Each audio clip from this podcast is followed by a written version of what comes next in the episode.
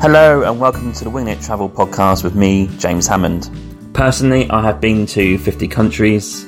I've met so many people on my travels that I want to bring on this podcast and get their story on record. I have plenty of tips and stories to share with you as well.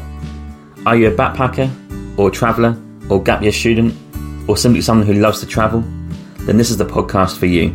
Throughout the weeks and months, you'll get many guests and solo episodes where I try to cover all range of subjects within travel.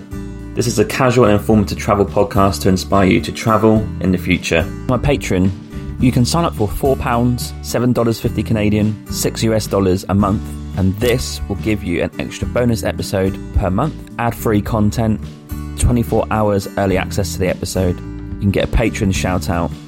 I can also maybe get some ad hoc podcast episodes that I might release during the month. And you'll also get some free stickers that I'll send to you in the post. If you're interested in that, head to patreon.com and forward slash winging it travel podcast and you'll find me there. Hope you enjoy the podcast. Thanks for listening and supporting this, and I'll see you soon. Cheers, James. Hello, and welcome to episode 72 Travelling with Adam Ryan. And Adam runs the Where in Dublin travel blog. And today he talks about that said blog, his now world trip, which he starts very soon.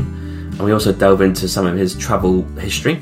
And we talk about Ireland, Turkey, Italy, USA, a bit of Lisbon, and some other bits in Europe too.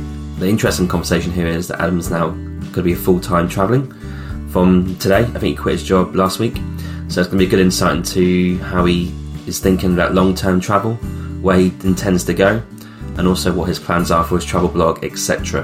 And thanks for last week for checking into Juliana's episode. That was great as well. Thanks for Juliana coming on. And this week I've just been in Lillooet Lake, which is in British Columbia. It's about two and a half hours from Vancouver. It's past Whistler, then Pemberton, and it's a lake, and you have to go down a logging road to get a campsite. And we're there for four days, and there's idyllic views, and it's brilliant. Quite busy, but it's really good to get in nature again and just kind of live in the camper van, which is great fun. So it's never a bad time. Thank you for checking in. Keep downloading and leaving reviews. I really appreciate that. And I'm going to start pushing my Patreon now. So you'll notice that the Patreon blurb is at the start of the podcast episode. Um, I need people to sign up so I can make some sort of living out of this uh, going forward so I can invest more money into the podcast too. So if you're interested in joining, um, that will be four English pounds a month currently, and that is about six US dollars or seven dollars fifty Canadian. And there'll be extra bonus content, ad free, early access, etc. etc. So tune in there. Thanks for listening, and I'll catch you next week. Cheers, bye. Thanks for listening. Let's get into the episode. Hello, and welcome to the Winging It Travel Podcast. And this week I'm joined by the Irish travel blogger Adam Ryan. Adam currently blogs as Where is Dublin, and he is an avid traveller. With an impending world trip to come this year, I'll be delving into his plans for this mammoth trip, hearing about his previous travels, and also what his blogging is like and where it's going. Adam, welcome to the show. How are you doing? Hi, James. Thanks for having me on. I'm doing really good. And yourself? Yeah, yeah, yeah. Not too bad. Thanks. Not too bad. Where are you based? Uh, I'm in Dublin at the moment. I'm basing up here until uh, I head off in the summer. Okay. Do you get annoyed that people will say they've been to Ireland but only been to Dublin? Uh, yeah, because Dublin is probably the shittest part. if you've only been to Dublin, it's like ah, like That's the me. rest of Ireland. There's there's so much more over the, the rest of Ireland than uh, Dublin. Yeah, I got a couple of people at work here who are from Cork, so they uh, yeah, Cork Cork's nice. Cork's yeah, they nice. they wax lyrical about the south of, of the of your country. They, they have a special name for people from Dublin, but I can't remember what they call them. we call people from Cork uh, langers. Oh, really? Why is that? eh, it's just a name they've been given. Cork people from Cork are called langers. It's just a, it's kind of a thing. But everyone has a name for people from Dublin as well. They all have different things. But Okay. like, yeah, Irish people are people that aren't from Dublin. They kind of, they basically are like, oh, people from Dublin think that Dublin's the only place in Ireland, and then everyone from Dublin's like, ah, everywhere we're going over the border across to any other place except Dublin. So. and have you travelled extensively in Ireland itself? Mm. during COVID, when I came home, I literally went everywhere, all over Ireland, because I was bored and I wanted to travel. Mm. So I literally, I got like really big into hiking and stuff. So I went like, I climbed Carrauntoohil, which is the highest mountain in Ireland. Then Oh, right. Kerry. Yeah. Yeah. I've uh, all over the west. Uh, I've been south. I've been up north Belfast as well. But Yeah. literally everywhere, man. Ireland is you, you just so much stuff in Ireland that people don't even realize. And then when you get like researching and stuff, you're like, oh, I never even knew this existed. I think it's a trip in itself. Hundred percent. Ireland is underrated Hmm. in that sense. Hundred percent. Yeah, it is. The only thing is, it's it's, it's expensive. Okay. Um, yeah, it, it is expensive to get around, especially because in Ireland, public transport isn't great, especially because all the good things to do are outside of cities. So you're going to need a car, and Okay. renting a car is isn't that cheap. And then obviously the rising price of fuel everywhere as well. It's like a lot worse. Yeah, yeah. but if you have if you have the money, it's a it, it's a really good trip. Do you know the travel bloggers on YouTube called Lost in Transit? No, I have heard of them though. I don't. I've I Ah. haven't seen any of their stuff, but Yeah, I, they're I in Ireland at the minute. Yeah, they're kind of just going around the west coast and in their camper van. Right, it looks pretty cool. They've got a drone and hiking and all the Yeah. different like little roads going down. Looks pretty amazing.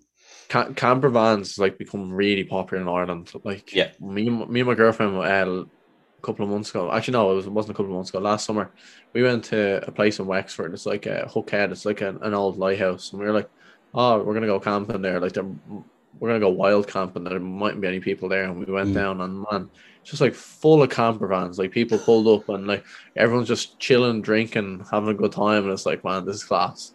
Is that Irish people or actually? I guess it's COVID, Everywhere. right? So Irish Okay. people, uh, people coming from Europe and stuff. Because like a lot Yeah. of people come from if they get to England and then they go over to Ireland on the boat and stuff, and or that's people coming from like mainland when they're doing their big RV trips all across Europe. yeah, But you'll you'll have people as well that will come and rent the camper vans, like renting a camper van from say May until probably September. They're probably most of them are sold out already. Oh wow, bloody hell. Yeah, it because it's quite it's it's built for. There's a lot of wild camping areas, a lot of campsites and stuff. Like you can pretty much park up anywhere. Well, it's not it's not illegal to park wild. It's not illegal to wild camp. So Oh wow, that's awesome. yeah, so you can if you have a tent and and there's actually a good app. It's called Park for Four Night Number Four, and you can like go onto it and you can see like where all the good safe parking spaces are where you can camp and it gives like safety levels and uh like what's around and stuff Mm. and like people have rated it and left reviews and stuff. Can you get a ferry? You can get a ferry to Ireland, right, from Liverpool, or something like Yeah. that, right? Uh, Or Wales? England, yeah, yeah. If, if, uh, Holyhead, and there is one. I think it's not more down the south of England. I think. Ah, okay. Yeah, Right. yeah, it's more down there. If we, there's a couple of ferries that go over. Um, Holyhead is probably the closest. So think- the Wales, yeah, you go into Wales. Yeah, and then go Wales, into, yeah. obviously England, yeah. Um, but it, yeah, Holyhead is probably the closest ferry.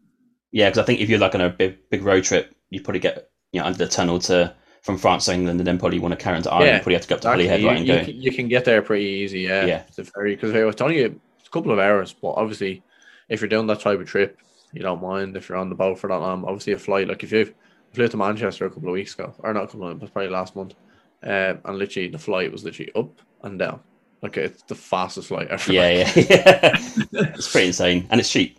yeah, it, it is. You well, I was going over for a game, so the flights were actually quite expensive. Oh, okay, Um, yeah, yeah, but it, but it's literally like you can see the boats and everything coming over. I'm like, man, I never knew how close this was. yeah, yeah. I think my appreciation for Europe in terms of how close everything is has gone up since I've been here Oh, because Canada's so big.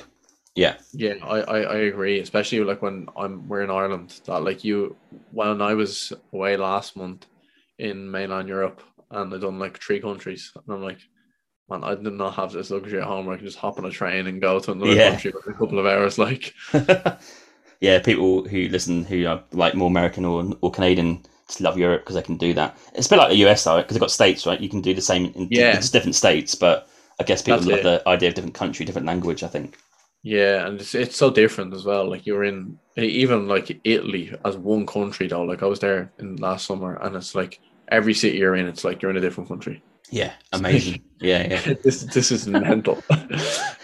I, lo- I love countries where yeah their state or their county is different in terms of food or even a bit of language or yeah, culture. That's that's a true because country. then you have it? that. It's like that basically experience of traveling to different countries, but you're not actually traveling to different countries. Yeah, yeah, yeah. It's a bit like India. If you go to India, each state has got their own food, own language. There's like 20 official languages, right, in India. So that tells you the story that yeah, there's a lot of languages going on. That's crazy. yeah, amazing place. It's huge. Absolutely huge.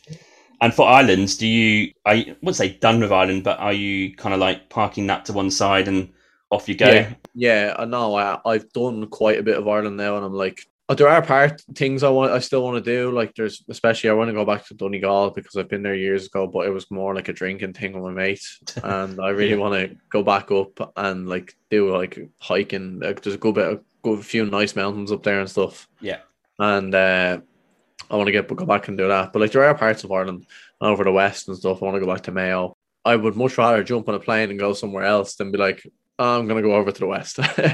Yeah, if I had the chance, you know, if I had a few days, I'm like, nah, fuck that, I'm gonna go somewhere else. Yeah, yeah, I totally get that. I think it's understandable because Ireland is is it's an amazing country. Like I, I kind of see Ireland and Scotland as like I just have to do it, but they're not like top top list. I think there's other places to Have go. you ever to. been to Ireland?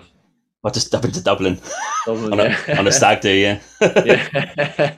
yeah, the classic, Yeah. unfortunately. But I, I, Dublin, Dublin's great for if you're going out. It's a great city for going Yeah. out. It is. Other than that, it's dirty as well. Really? Oh, okay. It's dirty, but there are parts of it where not how Dublin and the county is like really nice, but Mm. the city is like. And this is me who owns a blog called Where in Dublin. Yeah, yeah, yeah. Yeah, but there, there, there's a lot to do, but in the city you're quite limited. It's um, it's more like if it's built for like drinking.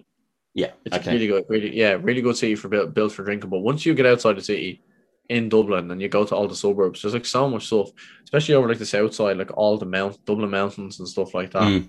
Um, and lots of uh, like camping areas and stuff, and like a lot of places you've never even heard of are in Dublin, and like big parks. Uh, if you like walking and stuff like that, and uh, yeah, and you're right beside Wicklow as well. And Wicklow Okay. is an amazing county. Like Wicklow has like, it's an outdoor person's paradise basically. Wow. Like Okay. they have like the Wicklow Way, and like you can complete that in a like it takes like a couple of weeks to complete. And if you like walk the whole thing, and you're like so many people like wild camp it, so Yeah. they'll go out for a couple of weeks, walk, take it slow, and just stay. And like so much wild deer and stuff like that. But like I remember Mm. when I went hiking up there one day, and uh, I went, I was like, oh, I'm only gonna go for a couple of hours, and I was like. I seen one thing and I wanted to keep going. I seen one thing and I wanted to keep going. I eventually was like stuck in the middle of nowhere, and there was like I came in contact with like a kind of like a buffalo in like a wild buffalo and I shot myself. I was like, fuck. I was like, I'm like, oh no. I- like um and the only way was like I was stuck like there was like two really big mountains that were like really like s- steep so um and there's like one pathway in the middle and the b- buffalo was like there in the middle of the pathway I'm like shit how am I gonna get around this and like I'm in the middle of nowhere and like I, I was looking there was like these like random abandoned uh, like camping huts in Yeah. the middle of the Wicklow Mountains and I was looking for them so like I've came this far I've been walking for like five hours and I'm like and there's like not one person in sight. I'm like, how am I gonna get past this little shit? so uh, I ended up was like walking through like bushes and ditches, and I'm like hiding behind this so he didn't see me. I eventually got around him, and then like he turned and like started running towards me, and I like hid in another bush and like waited for him. And I was waiting there for like a half an hour, and then he left, and I was like, man, this is mental. I only live like a couple of hours away from here, and something like that's after happening. Like, Yeah, yeah. That's that'd be so law, wouldn't it? yeah, Buffalo, you don't want to get in trouble with them. Yeah, they uh, they can really exactly. get. And he had like yeah, big yeah. horns and stuff as well. Yeah, like free camping here is, is possible, but your biggest worry is bears. You know, like you can't. Um, Yeah, exactly. you'd rather be in a campsite where it's more people because the bears probably wouldn't be tempted to go in, but it really is a problem. Yeah, and and the the the camp companies they they obviously are well used to anything like that as well. So Yeah. you're kind of protected in that sense. yeah.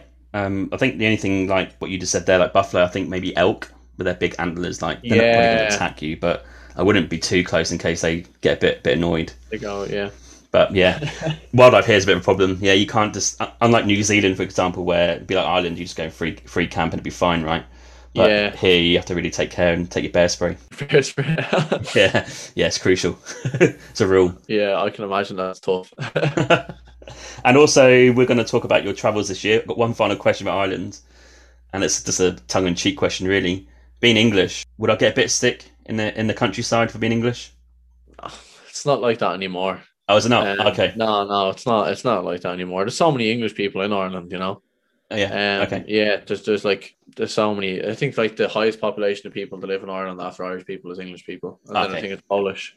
There's Yeah. like uh, yeah, it's Ireland's like it's really multicultural now. Like Mm. even like so many Polish people, English people, and then obviously in a few years we'll notice the amount of Ukrainian people that are here because we're Yeah. taking a lot of Ukrainian refugees and stuff as well. Yeah. So uh, there will be uh, you know, it, it's it's quite a small country as well. It's not like everybody has been like it's the first English person they've ever seen. Sure. Like it's Yeah. you know, Yeah. um, uh, because they all they all just kind of know, and it's all just everyone just kind of gets on with it now. You know, That's good to know. Yeah, Yeah. I, I think lot might of say to you they they might take the piss, but like Yeah, yeah, yeah. go, Oh, we're gonna murder him because he's English, like. but then, like, you might get like an end, and like, oh, the Brit, like, you know. That's other, other than that, they're not gonna really. No, nobody's gonna say shit. no, a lot, a lot of English people are actually trying to get Irish passports now because the the EU. Uh, yeah, the EU. Yeah, I've heard so- that. Yeah, we're trying to get across because we don't want to be isolated.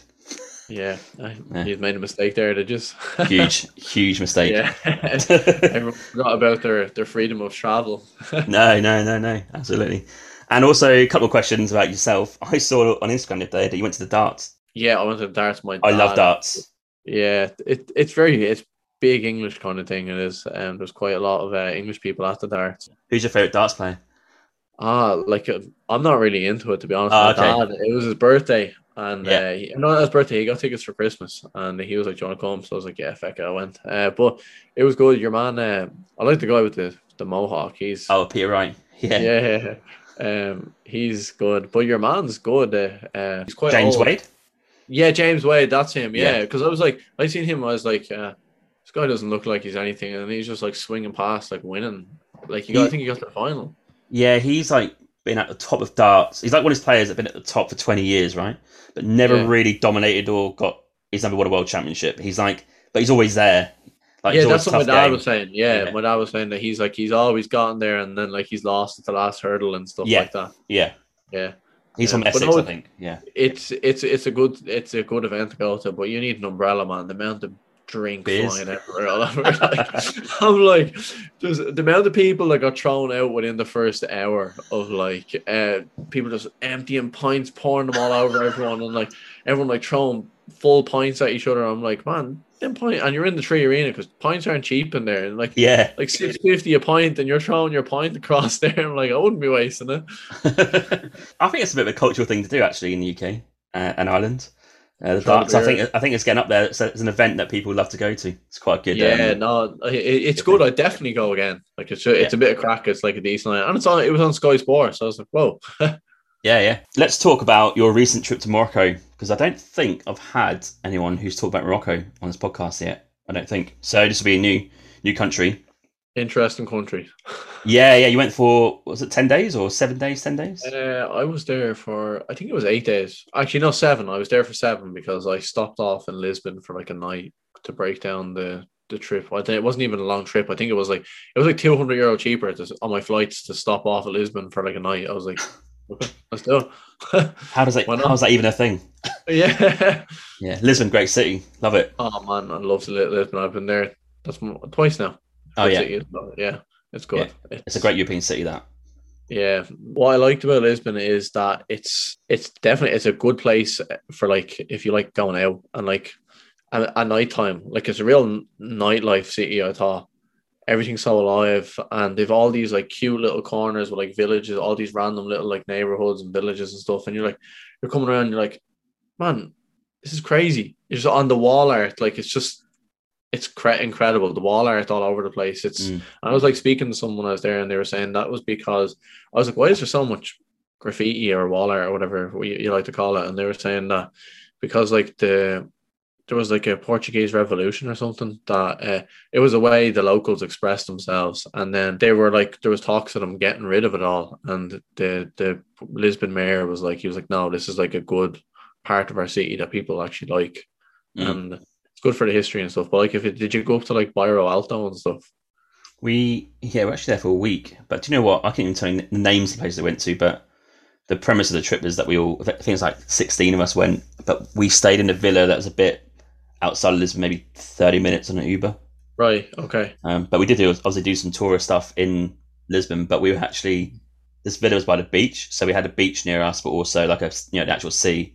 But also a villa had a pool and a table tennis table, so we didn't really I wouldn't see it as a city break, but we did go on a few nights out there, and it is a cracking party place for sure. Yeah, it is. It's like that neighborhood, uh, Bairro Alto. When you go up there, it's like every different like bar and club is like from like a different country. What I thought was pretty cool. So like you've like a Cuban bar, an Irish Mm. bar, a Spanish bar and stuff like that, and like you're going up and there's all this different type of music. Once the bar is closed, they kick everyone out, and it's just like street party.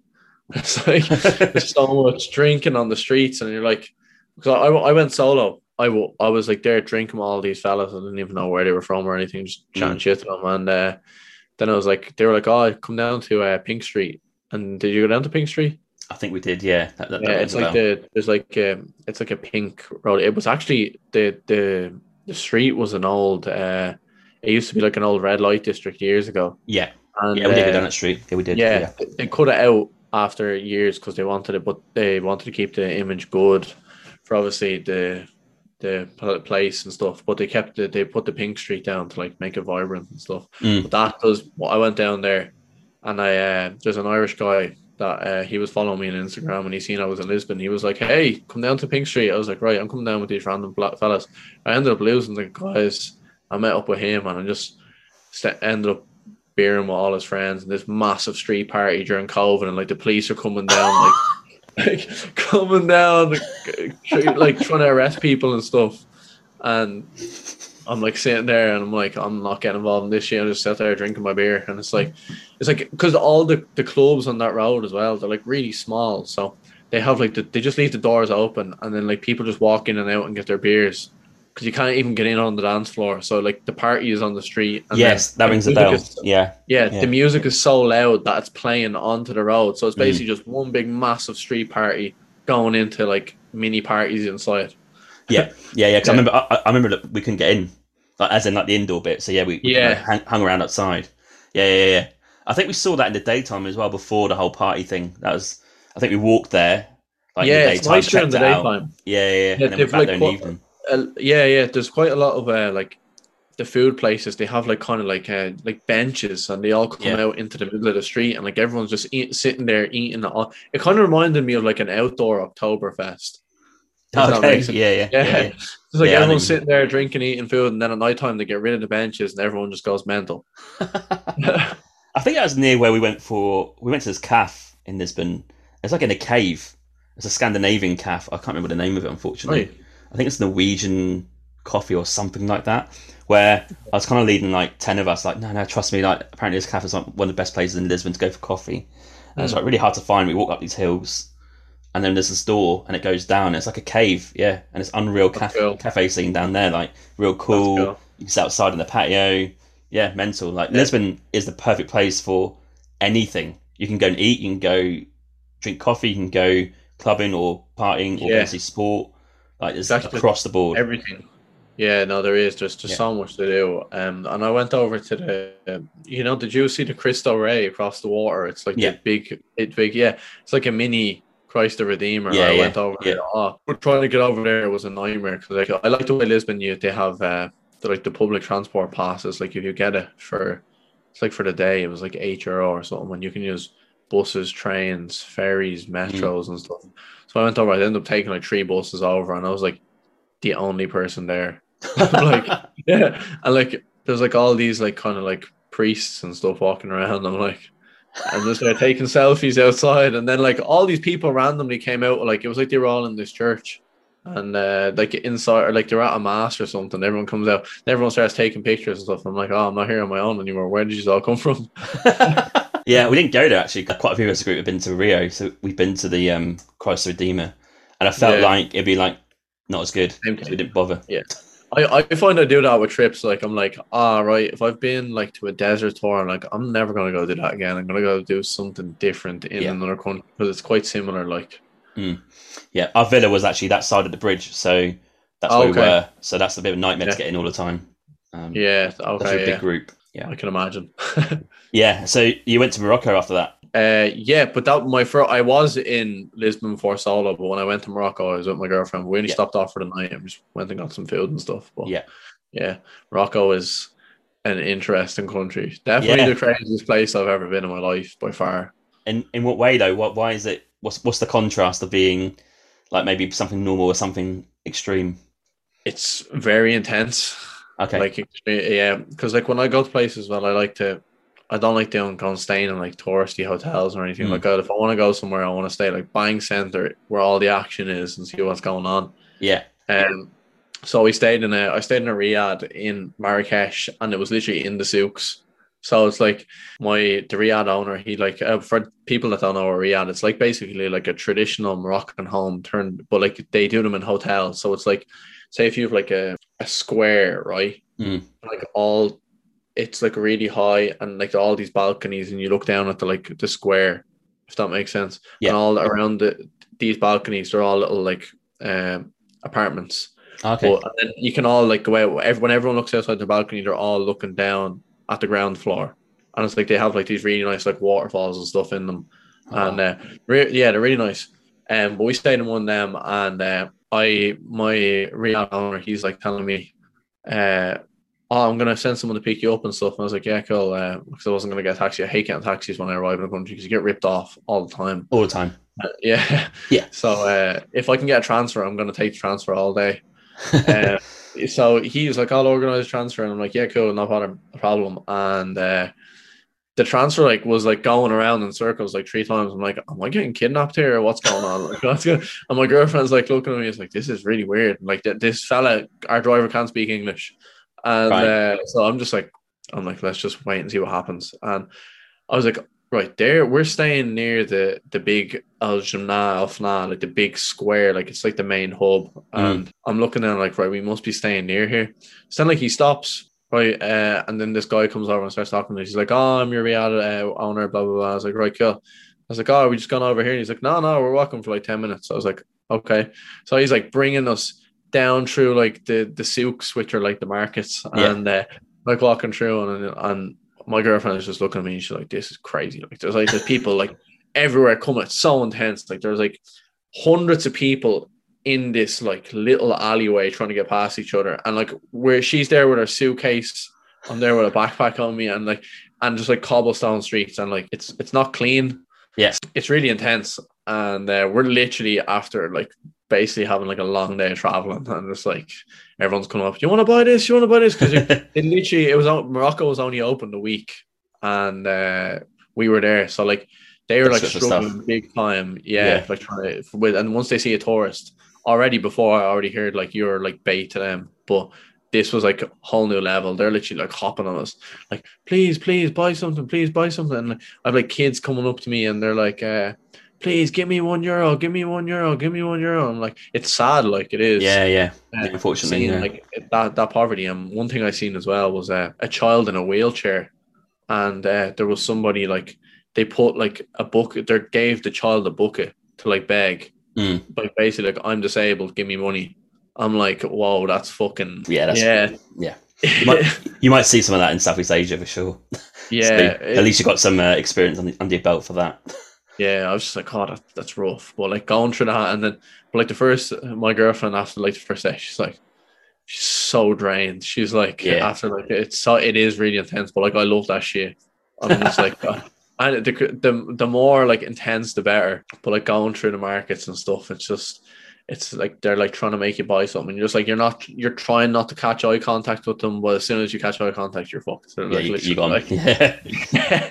they're like, and we were like, oh, let's go for food up in like the the main square. I was now in Flam one night. We are like, uh, let's go. Uh, there's like all these stalls, like, and everyone like all the locals come out and they just like sit at the stalls and they all eat their dinner together and stuff. But like, let's go up and try something like that. But like, as soon as you get up there, they're all looking at you and like twenty of them are surrounding you in a circle. And like, please come to my stall. Please come to my stall. Please come to my stall. And it's like, oh, you can't, you can't enjoy yourself. And then it's you like, can't. Yeah, you can't think. You can't think you what can't, you can't think. Like, Yeah, what, what you Yeah. want really? Can you? You have to like. yeah, oh, exactly. You're just like, Yeah. oh, like please leave me alone. It gets annoying after a while. And then, uh, so we were like, oh, we'll go to this. We should book this, uh, like restaurant that was up the road. We're like, we'll go up there for one night and get away from like all the Yeah, intensity for one night. We're like, with all the at, at all these taxi drivers, Yeah, and they're it, like, oh, please come in, please come in, and they're literally like. I'm not putting on the meter. I'm not putting on the meter. I was like, look, I'm not getting in a taxi unless you put on the meter. I was like, I'm a foreigner and I'm not stupid. And like, no, no, I'm telling you, I'm telling you, I'm not going to rob you.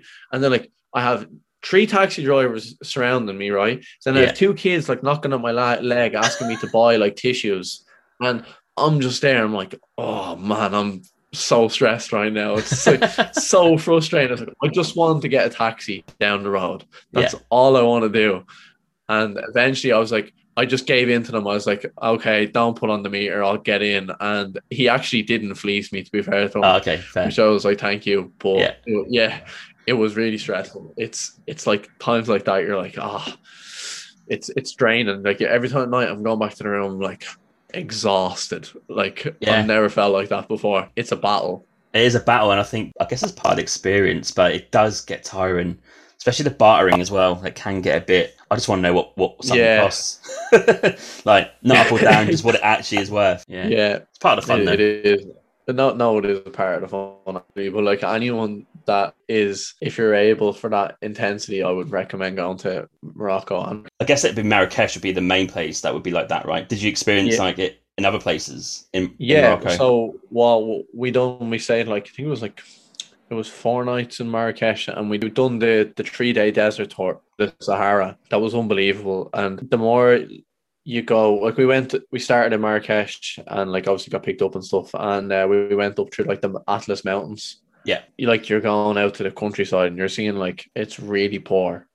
Ah, Like it's uh, yeah. yeah, It's like it's extreme poverty. Like you're seeing, you're like, whoa, it's really it's really eye opening to see something Mm. like that, especially when from your when you're in a Western country yeah, and like your whole life, and then you're going out seeing like that, and you're like, it it is really it was really eye opening, and we went st- went up through the Atlas Mountains, had a couple of stops up there. Uh, went to uh, it's called uh, Ait Ben Haddou, so it's the the house that like village they used in the Gladiator.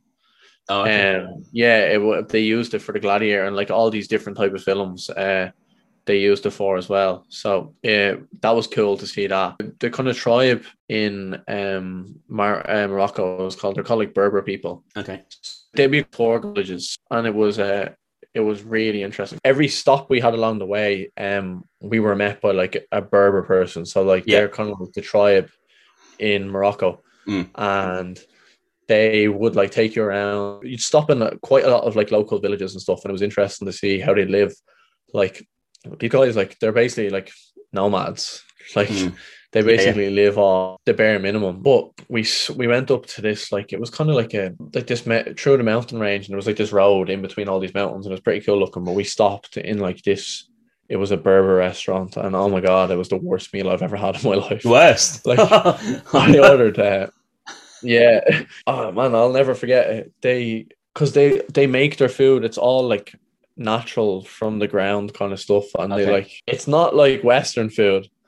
Like these guys, like they grow this on the spot, like over the over a couple of weeks, Mm. and then uh, they're like making it. And uh, like I got this, I remember it was like chicken and rice, but oh my god, like it was like they gave you like two tiny, tiny like strings of chicken and like this rice, but it was like it was like foamy. oh, crikey. Yeah, yeah, it was bad. And like the coffee had like a like kind of like a lumpy head on it and stuff. And I was having a sup of it, and I was like, I had a sup and a bite of the chicken. Yeah, I'm yeah. not, I'm not gonna, uh, I'm not gonna finish this. yeah. it was bad, but no. See, we like done like two days of going through like all these villages, like local areas and stuff, and it was Mm. like uh, people were less pushy as well Yeah. which was was nice rather than in, rather than the city. Um, but then we went into the Sahara and we slept with like a Berber tribe in the camp. They like look after looked after us. Our driver brought us a certain amount of way, and then we went. We took a, like a camel ride into into the Sahara, which was cool. And then we stayed in the camel. Yeah, it was definitely the best travel experience I've ever had in my life by far. Oh, far. really? And did you get like see all the stars at night and all that sort of stuff? Yeah, all the stars, and then like we got up for sunrise, and we then Oh. took another camel ride further into the desert again. And we actually like, do you know way like people think like sunrise is like ah, oh it's just like a cool sky and stuff, but we actually stayed there and watch the sun rise and how Mm. quick it rises, and like they know exactly what time it was going to rise. So we like got there. And he was like, wait five minutes and it's gonna rise. And he's like, right, you should see it just about now. And then like the sun is coming up like so fast. And you're like, that's incredible how they can like just tell how fast the sun's coming up and stuff. But it, it, it was it was really cool. Like they played like their their tribal music for us Mm. and they fed us and stuff. But I'm quite a picky eater. Um Okay. so I was there for that them like three days in the desert. Like from going uh, from Marrakesh into the desert and all I ate bread for like basically three days and that was it. I had like the, the opposite experience for food that is in India because we done the the, the camel safari trek in the desert, same as you, pretty much. And you sleep under stars. You got your like little sleeping bag and a duvet, and it's just about cool enough to like snuggled up, and then yeah, you, you wait for the sunrise. And because it's so vast and flat, Yeah, you can really see it come up. Like you said, it's a pretty amazing experience. Yeah. But the food was incredible because these local guys in India were just like cooking up this like amazing dal and curry. So that was like top notch. you got lucky. Yeah, but that that chicken and rice maybe because you, you kind of get it though because they're kind of poor, right? They, they don't want to give away too much to. Oh, hundred percent. Yeah, no, I, I do get it. Yeah, I was going to ask like riding camels. I found it quite tough. Like they Yeah, like, they stretch out your legs quite a bit. Yeah, no, they do. And the worst thing is like when you're on top of them and stuff, it's like you know, in between your legs, it's like after you're doing it for like half an hour, you're like, oh, this hurts. Yeah, Like it really hurts. But it's fun for like half an hour. yeah. I think we were on it for like four hours, and I had to walk with, with the camel in the end because I couldn't do couldn't deal with it. Four hours, really? Yeah, yeah, like walking through the desert. Yeah, I was I was kind of um representative of this company because I was doing a bit, bit of volunteering. Like, Okay. desert, desert camel safari, like sort of tour company, really. So I kind of I was kind of like one of the, the crew, if you like. But I thought, now I'll, Yeah. I'll walk with the camel. They're interesting creatures, aren't they? They, they? they can kick off a little bit sometimes, or Yeah, they can. The guy, the guy behind me was like, he's like trying to bite me the whole time. I'm like, I was like, whoa. um, yeah, no, they are. They, they, but they, well, if you get a nice group of them, they look like they look well. Our group anyway, look pretty well looked after, and they look quite happy. yeah, yeah, it's the Um, main thing, right? But I know in Morocco they eat them. Oh, But Wow. yeah, okay. I, I've seen it for sale in a couple of places. Oh. Yeah. How did you find that that sort of like earthiness of, of Morocco with like yeah, you buy camel and you, I think you mentioned on your stories that you someone tried to mug you as well, or as well. Oh yeah, yeah, yeah. When I was walking, there was uh like walking through the markets because it's so intense. There's so many people around you, so you kind of have to like. Yeah, I would be looking and stuff, and just like obviously because you're sticking out like a sore thumb. But I felt somebody like kind of. I was keeping on my camera in front of me at all times. Yeah. because uh, I actually trusted it in my hands more because I had it around my neck, and I was like, someone's more likely to rob it in my backpack than. Uh, Oh yeah, yeah. yeah, yeah. So uh, behind me, I like could feel someone like touching my bag and stuff. And I turned around and I was like, it was like this old woman. And she's like, yeah, she's like rooting for my bag. And like, she just looked so innocent. And I just like looked at her and she just like looked at me and like walked off. I was like, I'm just not even going to say anything. I just left her. Yeah. I was like, we went down to the, the tanneries. So it's like where they make the, the leather uh, one of the days, but we had to like go into like part we were staying in would say be quite close to like the touristy square and stuff. Mm. We like walked like a half an hour deep into like souks. How the energy changes from like where we were to there it was like a whole new level. Like they're like killing the chickens in front of you and like selling them and stuff. I'm like, Bloody hell. they have them, like they have them like lined up in like this little cage. They're like people are coming along. I want that one, and they're like, right, go kill them. And then like you're walking, you're like walking past, and there's like full cows upside down, skinned alive, like skin, not not obviously not alive, but they're skinned to Mm. bits, and it's just like a full on cow, and I'm like, this is disgusting. it's basically the bits you don't see because you buy in a supermarket, isn't it? yeah, exactly. Yeah, yeah. It's all packaged up for you. Yeah. yeah. So we got into the tanneries and everything. We actually so close to getting scammed here. I heard like people, it's like privately owned, but like these guys are like they're hustlers and they're outside and they're like, oh yeah, we'll give you a tour of the tanneries for whatever. And I was Mm. like, yeah, I just wanted to see them. So he brought us in, and uh, like one thing you'll learn about Morocco is everyone is like trying to speak to you, right? And they're like. Yeah. Do you know where? Do you want to? Are you looking for the mosque? I'll bring you to the mosque, and they're like, they're all walking around. You think, oh yeah, I'm speaking to a local, but they're not. They're like, they're all trying to bring you to like places, so you'll be cornered and Mm. made to buy some buy something. Like it's Yeah. all like everybody's out trying to make a quick buck. Like, but anyway, we went in and to the tanneries, and the guys, he's like showing us off, and he's like bringing. It was really cool. Like, when he was like these guys are like working in obviously water, but like and there's like shit in it and all this stuff and like Oh. blood and like it's that they, it goes through, yeah it goes through like a process of it has to be mixed between shit and blood and all this and stuff and uh, he was showing us the process and we went through like three tanneries and I could just tell by this guy's behavior like he was like rushing to get us somewhere I was saying to my girlfriend I was like we're about to be scammed here yeah. I was like do you know when you can just feel something You just know it. Yeah. You yeah, yeah. it. Yeah. and uh, I I have heard of people that have been like in Morocco that have been brought into shops. Shops. Uh, yeah, and uh, they've been saying you're not getting out of here until you pay and buy a carpet or something like that. So I was like, I'm not getting into that situation. So I was Yeah. like, this guy was like, he's like, come on, there's like a big surprise at the end, saying all this shit. I'm like, I'm like, this isn't my first rodeo. Yeah, Uh, yeah. So he was saying to us, uh, I just turned around. I was like, here, man, I'm going to finish the tour now, just before we do the last tannery. And we were like, we'll pay him whatever. Like he, he was gonna, he was saying he was bringing us for free, but obviously he was gonna ask for money. Yeah. So I was like, I'm sure like 15 quid on him. He's like, no, 20, 20, 20. It was like when you change it over, like between Moroccan dirham and euro. Yeah. But just basically, it was basically I gave him like 20 quid, which completely got robbed for me. Me and my girlfriend gave him 20 quid between us. Mm. Completely got robbed for it. But I was like, give him the 20 quid now or you're getting stuck. Yeah, you're paying like hundreds for a carpet. Yeah, exactly. So I'm like, no, no, no chances. So I got out. But it was an interesting experience. Like you're very intense, but if you're willing to embrace that intensity, Mm. amazing place. And so you went just uh, Marrakesh and then the the desert um, sort Desert tour. and up through the Atlas Mountains and stuff. Yeah, but Yeah. people, a lot of people go to Fez.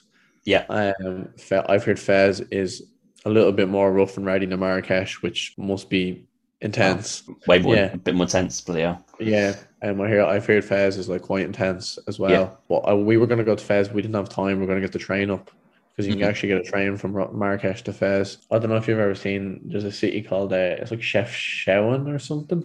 Okay. It's like the, the blue. It's like a blue like city, and Mm. everywhere in it is blue. But it's like where all the hashish comes from.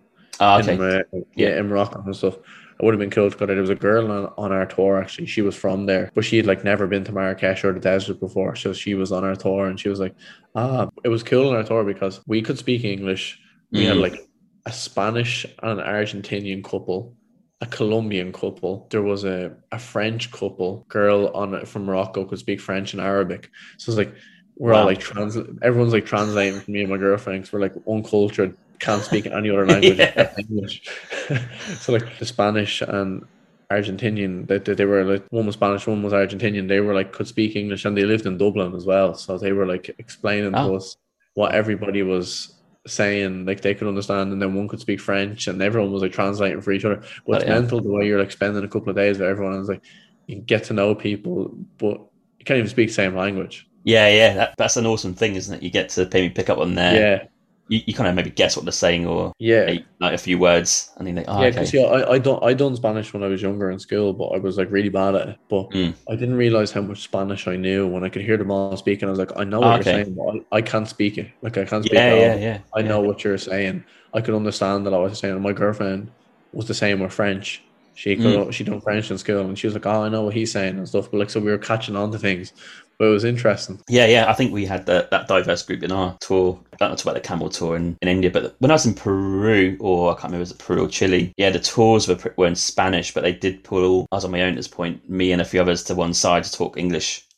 Um, But I could, I could understand some words, but when they're, when they're trying to explain like a, why a geezer is there and the history, like, you, you need it in English. And I, I, I can't I can't Yeah. translate from Spanish to understand what's going on. But it's quite interesting because you they try like the my tour people tried to speak to me, and I tried to speak to them back, but this is like ten words that I know in Spanish, and there's Yeah, like know what you Argentinians on there and like Chileans and yeah, Yeah. like it's quite it's quite interesting. Yeah, no, it is interesting, especially it's so like where you can connect with everybody, but can speak the same language. Yeah, It's- yeah, yeah, it's yeah. Fascinating.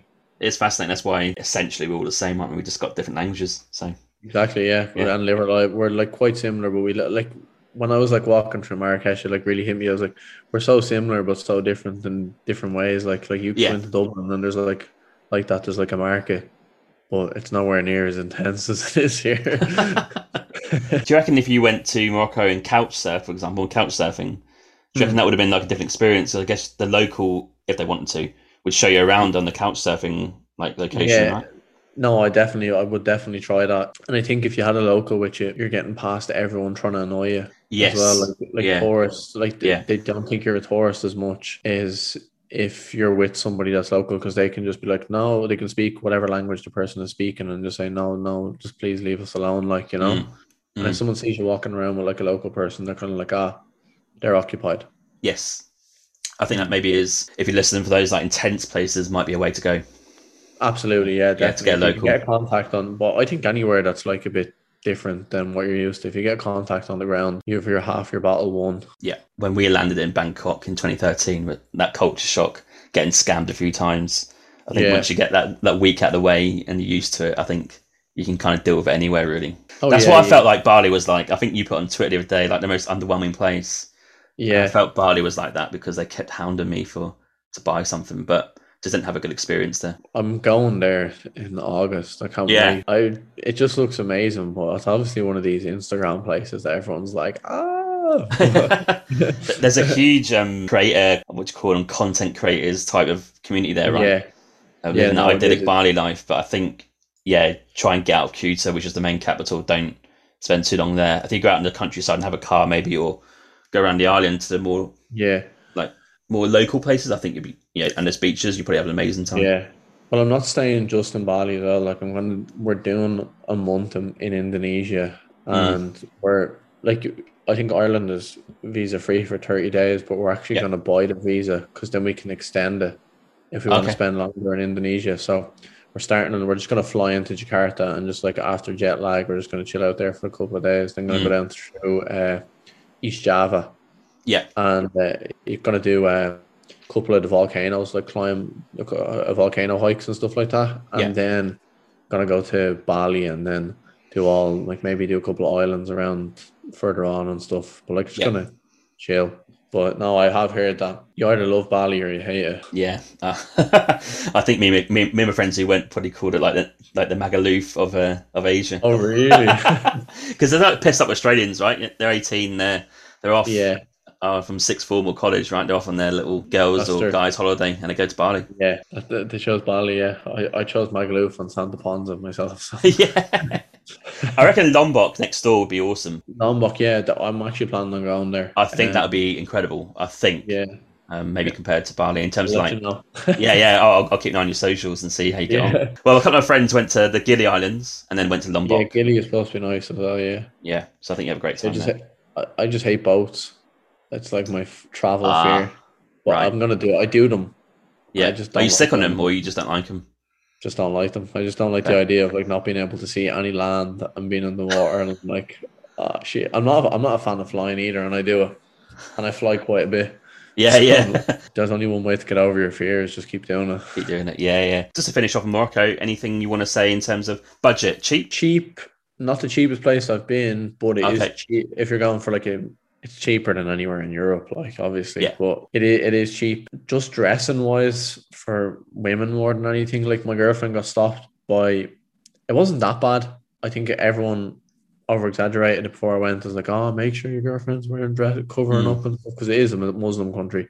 Yeah. we had just a couple of situations where it was like old men will come up and they'd like start tapping her shoulder and like, "Why are you not wearing like covering?" You know. Ah, okay. Yeah, we've seen girls that were walking up in like skinny shorts then as well, and you're like, you know, I was like, you're, and my girlfriend was fairly well covered, like, like she just Got it, wearing, yeah. say, like, a, like had like arms out, and like they're coming Mm. up like slapping her arms and stuff. So like, you know, just like obviously uh, you're in a different country, go with the culture. Alcohol, you're gonna pay a leg and an arm, and it's quite hard to get as well. Yeah. It, it, it, it is quite hard to get, especially because they, they don't sell alcohol anywhere where there's a mosque. There is a lot of mosques. Yeah, So can imagine. you're, you're you're in that situation. Another thing is just like anyone that's being too nice, just don't answer them. Yeah, They're gonna suspicious maybe. Uh, yeah, but the, the, the annoying thing is that like I found it really hard to like speak with locals in Morocco because I felt like everyone had an ulterior motive. Not in, in not in Morocco, sorry, no, that's a, like that's a generalization. I mean Marrakesh. Marrakesh, yeah. Yeah, in the city. But like once you get out to the countryside, everyone is bang on, like not Yeah. none of this annoying shit. Um, because they're they're not as used to tourists, so they don't really know like, oh, I'm gonna try scam this person or whatever. Mm. But Marrakesh is like you go try to speak to someone or oh come this way, blah blah blah. Or if you speak to them, give me money. It's stuff like that. And like I'm into my photography and I quite like taking pictures of uh people. And it's another place like that. It, it's quite hard to take pictures. Always ask if Yes. you're uh, taking pictures Yeah. of people because uh you might think and there's no no harm with it, but there's like I remember I got a picture. It's on my Instagram. It's quite a cool picture. I was pretty proud of it. Of a, a guy he's like coming through the street on like a bike, uh, like a motorbike. And uh, I got the picture. I was like taking a picture of the street, and I was like pretending to take a picture of the wall. And I was like, if I can catch this guy coming towards me in the corner, maybe he won't notice. But he stopped and ah. his and like start going crazy. I mean, I was like, Oh, yeah, that, yeah. I was like, no, you know, I didn't, I didn't even mean to like literally like point at him or anything. But like, I just you know, I was like, I'll try catch it in the corner of the camera. I can maybe Yeah. crop it out and stuff. Um, and because I didn't want to be waving the camera in someone's Yeah. face. Like, he just wasn't happy, like, but he drove off anyway. But after, like, I, I, I asked everybody I took pictures of after. I was like, can I just take a picture of you? And if they say no, you just say okay. Yeah. And then you move on because.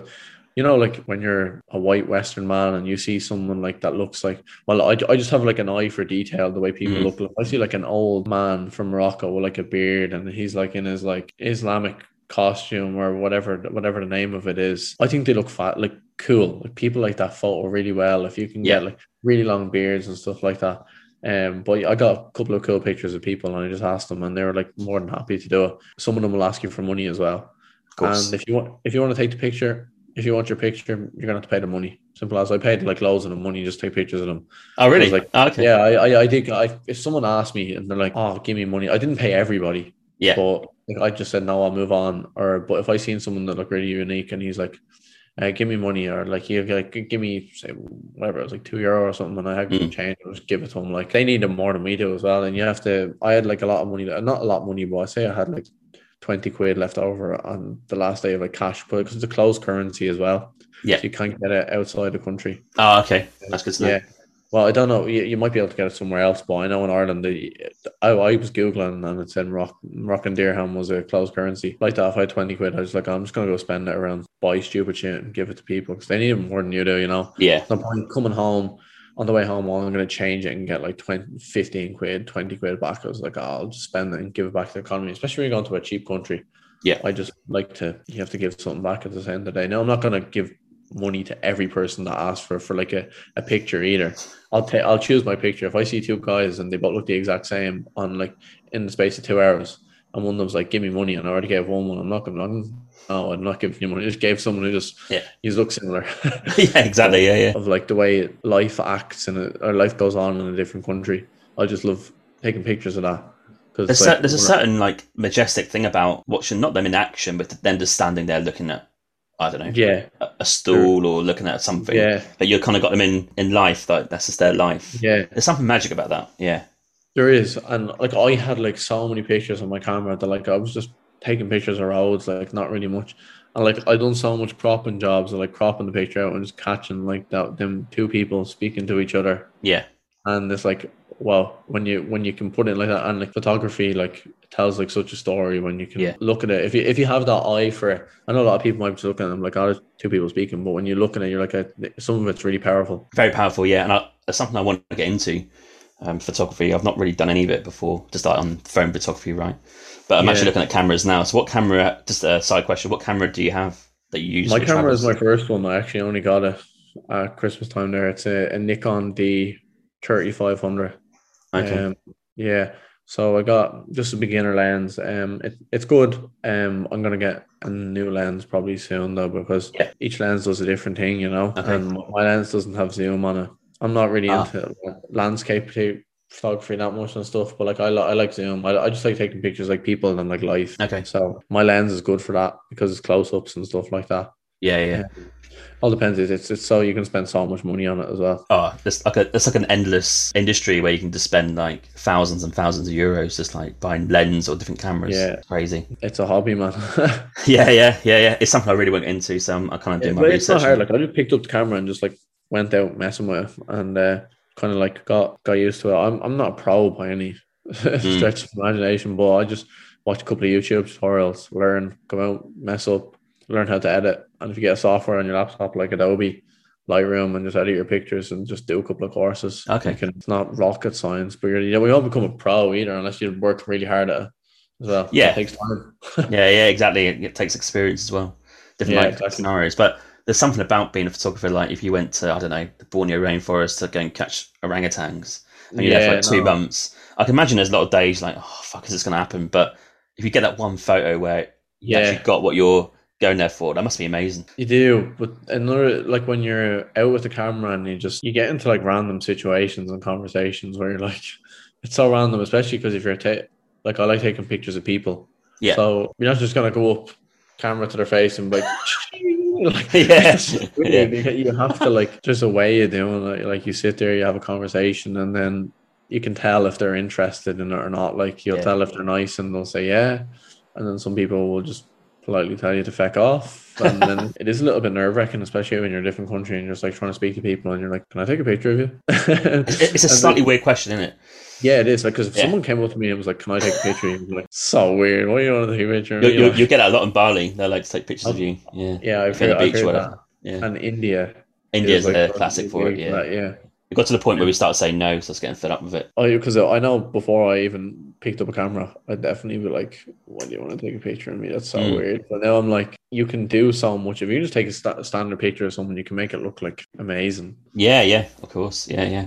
Did you did you hyperlapse the um, sunrise in the in the desert Uh, no, where it came over? No, I think that's no, why I, I did didn't. Uh, because we literally um arrived and was like waiting five minutes. It was yeah, like, it was like right on time. yeah. yeah. And the day before, I actually didn't even bother bringing my uh, my camera the morning for the sunrise because like I was using it so much during the first day in the desert.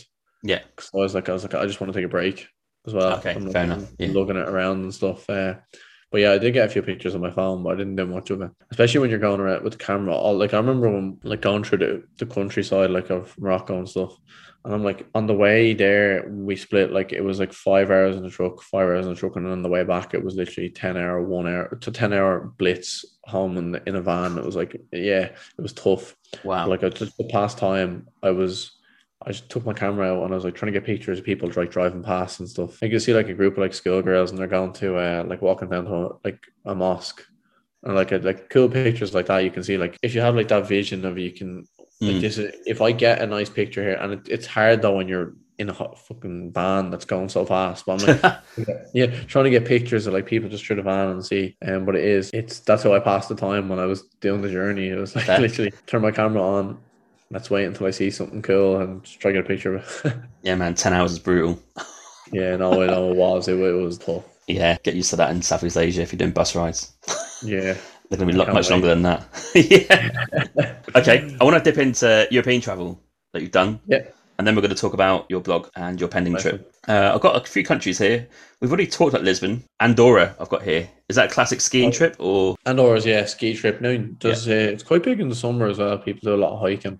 Oh, okay. Um, yeah. Yeah. It's it's quite mountainy. Went in just January gone, I went skiing. A couple Yeah. of my mates. Um I've I've skied before, I went to Norway before. Um, but that was like with my school years ago. So I've skied. I know how to get on a set of skis and go. I'm, I'm not a, a pro figure eight spins in the air kind of man, but uh, Yeah. it you know it is. It's um it's one of the smallest countries in the world. Yes. So uh, flew into Barcelona because I don't. There's no airport. So you can either fly into Barcelona or somewhere in France. It was like a five-hour bus, but that was only because there was a, an avalanche and it was blocking Oh. up the road. Right. Yeah, but yeah, it's quite a small country. It's duty free as well. So uh, Yeah. you know what it is. You know when you go skiing, like it's quite expensive. Yeah. Um, it's like one of the cheaper skiing destinations, but it's not like really cheap either. But like it's probably the cheapest. One of the like there in Bulgaria would be like your two cheaper places. to go Bulgaria, skiing. yeah. Yeah, yeah. So in Europe.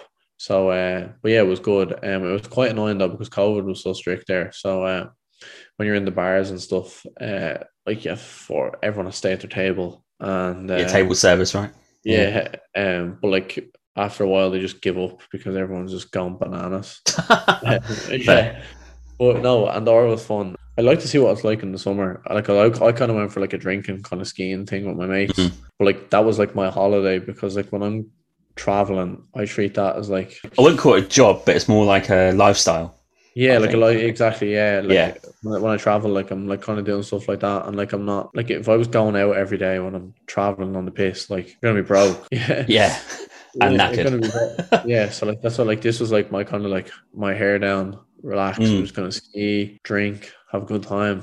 But yeah, Yeah. no, it was good. It was a really small country. You can go there during the summer and like lots of hiking if you're into that. Yeah. Mountain ranges upon mountain ranges. Like, like you sometimes you'd be on the chairlifts for like 45 minutes, like just like going Wow. if going back, like and just like there was one area like where you could off and like you'd literally be skiing for an hour, like just down all different mountains, like Wow, that's incredible. Yeah. Yeah, yeah. Yeah, yeah. It was fun. Skiing is one of those sports where I think it's such a quite it's quite expensive uh, hobby, isn't it? Like you have to get your skis and all that sort of stuff, right? Yeah. And you, if you're from England or Ireland, you can't just nip to a ski resort. You've got to go to France or Bulgaria or Yeah. Andorra, right? Where I guess if you grew up here in Vancouver, the mountain's like 10 minutes.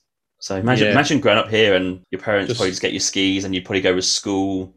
You're, you're just Yeah. into it early doors. It's not even it, a thing. But for me, it's like, wow, it's a big thing. I've got to try and learn it. But Yeah. yeah, I can't deal with the uh, cold. I always think of like Michael Schumacher every time I think skiing because he crashed into a tree, didn't he? Yeah, he's, he did. he's not yeah. recovered, right? Well, we don't we, we don't really know, but I guess he's in trouble. But Yeah, yeah, no. it's quite scary. It is, it is, yeah, because it, things can go wrong very quickly, especially if you don't know what you're doing, and especially if you're going getting too cocky as well. Yeah, yeah, you need to be a bit more modest about it. I think. Yeah, yeah, a bit more humble. Get in trouble. yeah no, you do. Wouldn't be like an amazing skier, but like I can get down. Like I, I didn't do a black slope. The mo- most I can do is a red, Okay. and um, it's the second highest, but still, like I, it's tough. When you when you go on your travels, you should you should do Death Road if you go to South America. That's a that's a thrilling bike oh, ride. I it, that's in Bolivia. Am yeah, right? yeah, awesome time. Man, Yeah. hiking is one of my favorite things to do. I'm I'm afraid of heights. What about biking? Would you bike? Because that's a biking trip. I I would like. Do you mean like cycling or motorbike? Yeah, it'd be cycling basically downhill from the top of Death Road all the way down to not the bottom, Yeah, but no, yeah. I, I can cycle. Um, I, I would. I've seen that's like that little windy road that's like around Yeah. the edge of it, and Yeah. I, I actually get the fear even looking at that. It's it's fine. I, I I have heights, and like it's like this fear that I always forget I have, and I put myself in situations that like are really like dangerous, like mountains that you probably shouldn't be doing unless you're you're you know what you're doing. Like I know what I'm doing with hiking, but my heights just like I realize when I'm like really high and like I'm I can fall and die. I'm like, why did I do this? but amazing experience if you can get through it. Like Yeah, I think what, exactly. I think with Death Road, people see the road. It's quite a bit of you know, it's quite small, but don't forget that's built for supposedly for cars. So yeah, Yeah. two cars either way, it's going to be tight. But no one drives it anymore. It's just biking down. It's like a tourist thing now. Right. So like oh you've got enough. It's, it's, it's enough of a road to not go off the edge unless something goes really, really, really like wrong. Your bike like doesn't break or you crash into someone. I think you'd be fine. But it's a thrilling experience because you get the the three groups right. There's the ones at the front who. Yeah, yeah, yeah, yeah, yeah. There- There's the ones at the front who think they're like mountain bikers and they're like racing down. I'm like, fuck, like, Yeah. I need to chill out. Yeah. And I was in the middle where you're not like crawling, you're just kind of doing a bit, take a photo, doing a bit, and then there's the people at the back who are shit scared. It's interesting. Yeah, no, I, I love getting the trail all right, but then I'm like, I always bite off more than I can chew sometimes. shit. Looking back to when you were speaking about Ireland, I actually done this. It was uh, it's Ireland's highest cave. It's like a, I don't know if you've ever heard of it. It's called like Dermot and Gráinne's cave, but it's a cave, and it's like so you have like a mountain, and like Mm. up towards the top of the mountain, the cave is like there built into it, like Oh, kind wow. of engraved into it. Yeah, Yeah. So you have to climb up to get go up to it. Like I've seen like so many people doing this. Like I'm doing that, and uh, me and one of my mates we went, and they were like, "Oh, this is grand," and we're like climbing up, and we ended up like bumping into this like dad and his like seven year old kid, and they were doing it. And we we didn't realize how bad it was, and then we're like climbing up and up and up, and then like eventually turned around and like shit, like we're up high. I was like, how how are we gonna get down from here? Like it's quite rough on the way up, and like screen. Like a lot of people have actually died up here. Don't recommend anybody doing it unless you really, really know what you're doing. And it's actually on private land as well. You know, when you're you're just like, oh yeah, let's go do something crazy. About two years ago, yeah. So I got up and we're literally up near the top, and I was like, there's like a rope hanging out, and I was like, I'm not pulling that rope. I was like, no way. No, I'm not. yeah, I'm not. I'm not pulling that rope. Uh, I ended up like stopping nearly up the top, and I was like, I'm not going any further because if I go any further, I'm definitely not getting down from here. Yeah, yeah. Like I was sitting there for like the guts of like two hours, and I was like looking down. I'm like, how am I gonna get down from here? I was like, I was like, literally in my head, I'm like, I'm gonna have to call like mountain rescue here, because it was like it was quite damp the night Yeah. before. All the like rocks are like slipping, and like if this fellow, this thirty year old man was, and I say he was a bit more than with his kid. And like he's like, oh shit, he's like, my missus is gonna kill me. I didn't realize how bad this was. He's like, I done this years ago. And uh, I brought my kid up here, like didn't think it was that bad. And he's like, he was like, but he had experience doing like mountain, like really Yeah. intense mountain climbing. So he was like helping us get down. And I was like, I'm never doing something like a to the bottom. I was like, I'm never doing something like that again. Yeah, you get into those situations, don't you? I think if you ask my girlfriend of a similar situation, she would, she would probably say that when we done uh, the volcano in Vanuatu, which is the island of Australia called Mount Yeah. Yasur, Tanna Island. But there's a volcano tour you can do, which I would highly recommend. But when you get on the trail, which is basically along the volcano, you see the lava in front of you, and then there's like gusts of wind with like blowing sulfur in your eyes, and you can't see. I was like, "Fuck, we need to get down there because I'm either going to get blown in, or I can't see, and uh, you know it's too much, and I lose my like or, like balance or whatever." And yeah, she, she would say that tour we're, we're risking it a little bit. And there's fine, like we've got some cool pictures and some videos and and stuff, but it got Yeah. dark. And then like when it's like head torch and dark, and you got sulfur blown in, fuck, yeah, like, man. It, it's a bad combination. yeah, yeah, need, need to get down ASAP, and we felt like we survived a little bit there, yeah, but worth doing. It's, it's a story. yeah. That's it. It's about the memories in the end.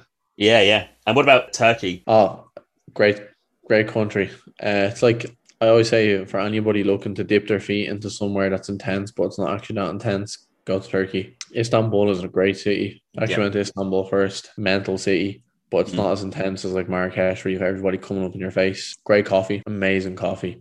Everybody's really nice. Istanbul, I, I'd actually go back. It's like I, I don't like going back to the places places I've already been, but it's one place that I actually like to go back and stay longer. Stay there for like three nights and then uh, ended up going to uh, you've probably heard of it, Cappadocia. Yeah, it's on, it's on the list. Yeah, doing hot air balloons. Yeah. which was actually a little bit of an underwhelming experience. I don't even know why. It was just Oh, like, was it? Oh, okay. yeah. Do you know what it is when you're like the whole build up is real fun. Like everyone Yeah. they come pick you up at like because Göreme, like the the quite the village or town you're kind of staying in, they're all like these uh, like cave hotels. Hmm. And like every hotel is like built into like a cave. Yeah. but they're like they're really cool. And uh so every all these vans like come like this is like basically why everybody goes to Cappadocia because to do the hot air balloon. It's like in the middle of right in the middle of the morning, like they just get you before sunrise, and like all the vans are out, like they're picking everybody up for like their hot air balloon ride and stuff, and Mm. uh, then you go and like they're getting the hot air balloon ready. But it was quite annoying because there's so many people in one hot air balloon. I was like, Oh, can yeah, really? like just a lot of people like on top of each other and stuff. It's just like oh. can't even get a decent picture. You know, you're just like I thought you had it to yourself almost. Oh, right. no, but you can pay more obviously to have Yeah, it to yeah, yourself. You know, yeah. you can. But our one, it was like I think there was about thirty five of us in one thing, and it was like it was mental. Like there was so many of us, but it was like it was good. But like I just like I just thought it was a bit underwhelming. But the whole experience of going to Cappadocia was good. Like we went when we got back uh, from the hot air balloon, we actually ended up renting a car and going to like all these little local villages and stuff, and like Mm. seeing some cool things. Fairy castles, so they're like these like Yeah. kind of castles made out of like mountain brick kind of it's quite hard to explain it's like like just big lumps of kind of stone but like all these little cool little holes and they're like windows And Yeah, I think my guest Greg, uh, Greg Chapman, he came on maybe four or five episodes ago now. He talked about that. Yeah, he loved it. yeah Yeah, No, the fairy, it- the fairy like caves and stuff like that.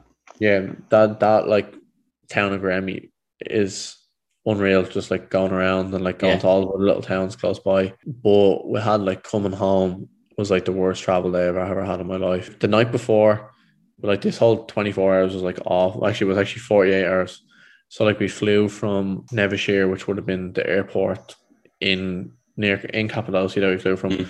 back because you can't fly like say you can't go from like Nevşehir to say Dublin you can't do that you Yeah. have to stop any flights that come out of there have to go stop off in like another city in uh, Turkey so you have to fly back to Istanbul and to break down the trip we're like oh let's we'll stay in an airport hotel so like we landed or whatever, and uh, taxi driver that picked us up, he like must have like broke up with his girlfriend or something. We got in the car, and this guy like like slams on the, the accelerator, and he's like flying down the motorway, and like this fellow was going like 160, and like we're in the car, and I was like, I was looking at my girlfriend, I was like, well, like just tell him to stop, like this guy is gonna kill us, like Yeah, yeah. he's foot down, like, and he's like, so- like, every time he's even changing gear, like he's smacking the gear stick, he's putting it in, and like, you're like, I'm just sitting here, I'm like white in the face, I'm Mhm. shitting myself, like, what is up with this fella? Yeah. And eventually, like, I'm like, I'm looking, I'm trying to get my maps up, I'm like, are we even going to the right way? Is he gonna Yeah, kill yeah. us or something? and uh, eventually, like, we actually did, and he was just like, and then when he stopped, he was just like, because he could. You, do you know when you can sense someone's like so angry, Mm. and he's like huffing and puffing in the car, so uh, and the front seat, and then he just stops and he's so friendly.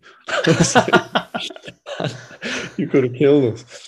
So anyway, we got out, went to the airport hotel, and went back to uh, uh, the airport the next day. We had to check it. We couldn't check in online, so they were like check in at the desk, and we were stopping off at London uh, Stansted on the way back. Basically, went up, and the guys are like, and we filled. We didn't even think we needed a passenger locator form at the time Yeah. for uh, London.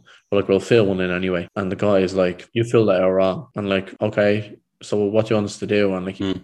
language barrier is like, really, language barrier in Turkey was like really bad actually. That's Oh, yeah. yeah. Well, Istanbul, Yeah. it was it was really bad. Um, I just like. I know you try to learn a few words. I always try to learn a few words to get you by and stuff. But like Mm. even like trying to get on public transport was a nightmare. We ended up just taking taxis around there because they were so cheap. Yeah. it, was it Istanbul is incredibly cheap. Um, definitely cheapest place I've been. Oh wow. Okay. But yeah, really cheap. The guy's like, "You, you fill out your passenger locator form wrong," and we're like, "No, we did what? Why? What? What's wrong with it?" He's like, "Oh, you're stopping off. Uh, you put in transit. You're not transit, and you're going. Well, you're." He apparently Stansted Airport doesn't have a, a transit section, right? So just Oh, way in like a lot of didn't that. airports, yeah, Yeah, you yeah, can't, yeah. you can't just go straight into the next terminal and get on your flight. You just go through security.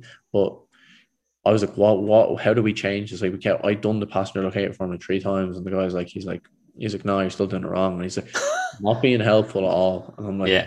Man, I'm gonna miss this flight. Our flight is in 40 minutes. And we were like one of the first people there as well. And they like put all these people ahead of us. And eventually he's like, he like and eventually just started putting his hand in his face. He's like, no, no. And I'm like, oh man, like he was being so rude. And I was like, Yeah. I've been calm for a long time. And then I was like, I literally lost my shit. And I was like, look, I need to get on this flight now. You're doing my tits in, basically. like, I started like, like nearly screaming at him. And like people uh, beside us, like, were having a lot of trouble as well. Like, there was a couple of people. Ah, okay. Uh, yeah, It, was, it was it was a nightmare. But eventually, he just like was not like being responsive to me at all. I was like, right, to my girlfriend, I was like, we're he's not going to give us our tickets until we get on get it right. I was like, we're doing something wrong here, right? Hmm. You fill it in one one way, and I fill it in the other, and let's see if it works, right? So eventually, like after keep we we must have filled in these locator forms about seven or eight times, um, trying to get that. Bloody hell. Eventually it worked. And uh, I got it. And I'm like, he's literally about to close the yoke. I'm like, pulling up his face. Like, give me my tickets now. I was like, give me my tickets now. And he's, I need to call somebody. And I'm like, oh my God. I'm like, man, I'm to miss this flight. What airline is this? Uh, it's called Pegasus. Oh, okay. Yeah, Pegasus. This is like a budget Turkish airline. Yeah. And I'm like, man, I'm to miss this flight. I Yeah, yeah. Get on this. So eventually he gives me the tickets and I just ran away from. I didn't say thanks. I was like, because you're pissing me off the whole thing. and went, started running down to the gate and got to the gate and just like all these guys with guns and they're like, stopped us. Like, you guys, random search. I'm like, oh, it's like you're half having a laugh, man. It's like oh, literally random search and they ripped their bags open and like searching everything. And I was like, man, there's nothing in there. I was like, please make it on the plane. And eventually he's like, okay, thank you. And let us go. I was like, right, okay. Got on the plane, got to London Stansted, got literally off the plane, bomb scare in the airport. Everyone outside, right? I was like, oh, man, this doesn't get any worse. So there was a bomb scare there for like, say, three hours. We were Yeah. outside the airport and like missed our flight, obviously. Yeah. And because we were flying with Ryanair back to Dublin, they Yeah. fly their planes anyway because they have to pay people out if the flights don't fly. Oh, like- right. Okay. Yeah. So eventually they opened the airport and it was like opening the floodgates for hell. Like literally there was like thousands of people lining up. Yeah. Yeah. Yeah. Yeah. And like it was just a nightmare. And eventually we were lining up for like I think it was like eight hours to get up to the to the queue to get another ticket. And then they were like, Right, um, you're on the last flight tomorrow night. The last flight. I was like, Brilliant. You're you're killing me here. so I had to like fork out like money for a taxi and go stay in like a travel lodge because like I could have stayed in the airport if it was like the next morning, but I was like, I just have had the worst day ever. Yeah. Yeah. Yeah. Yeah, so like this Hungarian woman is like there, and I sat down. Me and my girlfriend sat down beside this Hungarian woman in like hysterics. She's like, "My kid needs to sleep." Blah blah blah. I can't find anywhere to stay, and I was like, "Here, there's like, um, I think our hotel has some uh, hotel rooms." I was like, "Grand." such and she like shared the taxi with us because the taxi was like an, the hotel was like an hour away. Where was that? It was somewhere in London in the middle of Oh, nowhere. right. like, we were in Stansted. Yeah. I actually spent more money in those 48 hours in London than I spent on my whole trip to Turkey. And how long was your trip? A week. yeah, that's stand- that's almost classic, really, isn't it? Yeah, between like hotels and and it was the one time I didn't get travel insurance as well, and I always get it. And I was like, Yeah. oh, I'm bad for that. I, I didn't get travel insurance for South America looking back, and that's the crazy oh, decision. that- that's risky. Got away with it, but yeah, yeah, I would get travel insurance. I think it's my it's my Yeah, lesson learned there.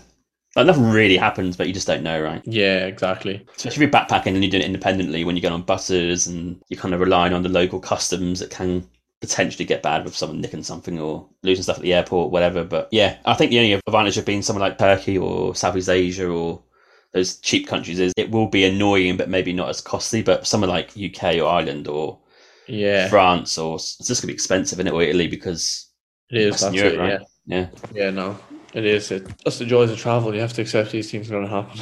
yeah, yeah, yeah, absolutely. And one more European country very quickly is Italy. Oh man, I want to live there when I'm older. really? Oh wow, okay. Favorite country. I love Italy. How how many times you been there? Only once, but Yeah. The trip was just amazing. We done like a, a train journey north to south, kind of. Um, Ah, so okay, stopped- yeah, I had like started in Milan, hated Milan. Like I just did not like that place. I got scammed there as well. My first time. scam. Yeah, I nearly got scammed there. Yeah, yeah. Yeah. Um, how did you get scammed there?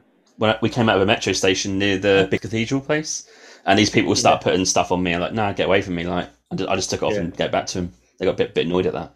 Yeah, got scammed basically. This guy, like, basically, we went into the the bar. Like, we came out of the train station, and we were like, because we actually got stayed in Milan and just got the train to Venice because Yeah. Venice was like accommodation was like really expensive. Like staying in Venice, are like, oh, I'll just go to Milan, get the train to Venice, only like a, two hours or something, and spend Yeah. the day in Venice. Our train back from Venice to Milan got delayed. So like we were just like so hungry, hadn't eaten like in a couple of hours. and came out of the train station in Milan before we went back to our uh, apartment. Went into this like the first but only place we've seen open outside.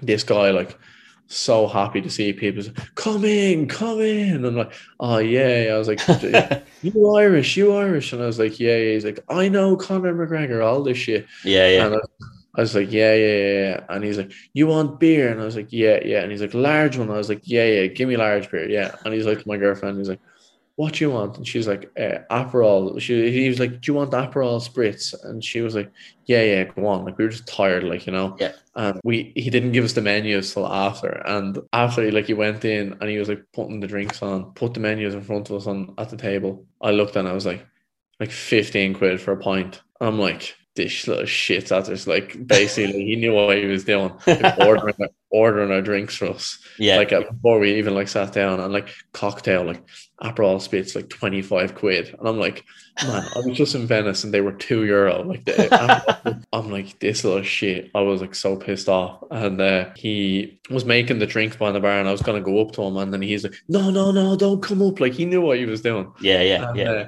eventually he like ran down with the drinks and I'm like my girlfriend's like my girlfriend lost her shit and like she's fairly calm like person and she's like she's like we're not paying for them and he's like why and he's like you didn't even show us the menu and basically order the drinks for us and look at the price of the drinks yeah. it's like I can go around the corner and get like six or seven of them for that price and he's just like he's like no no I'm a good person I'm a good person I was like man you're after doing us dirty like Yeah, yeah. and uh, basically, just kept going on and on. I was like, look, I was like, he just wasn't budging.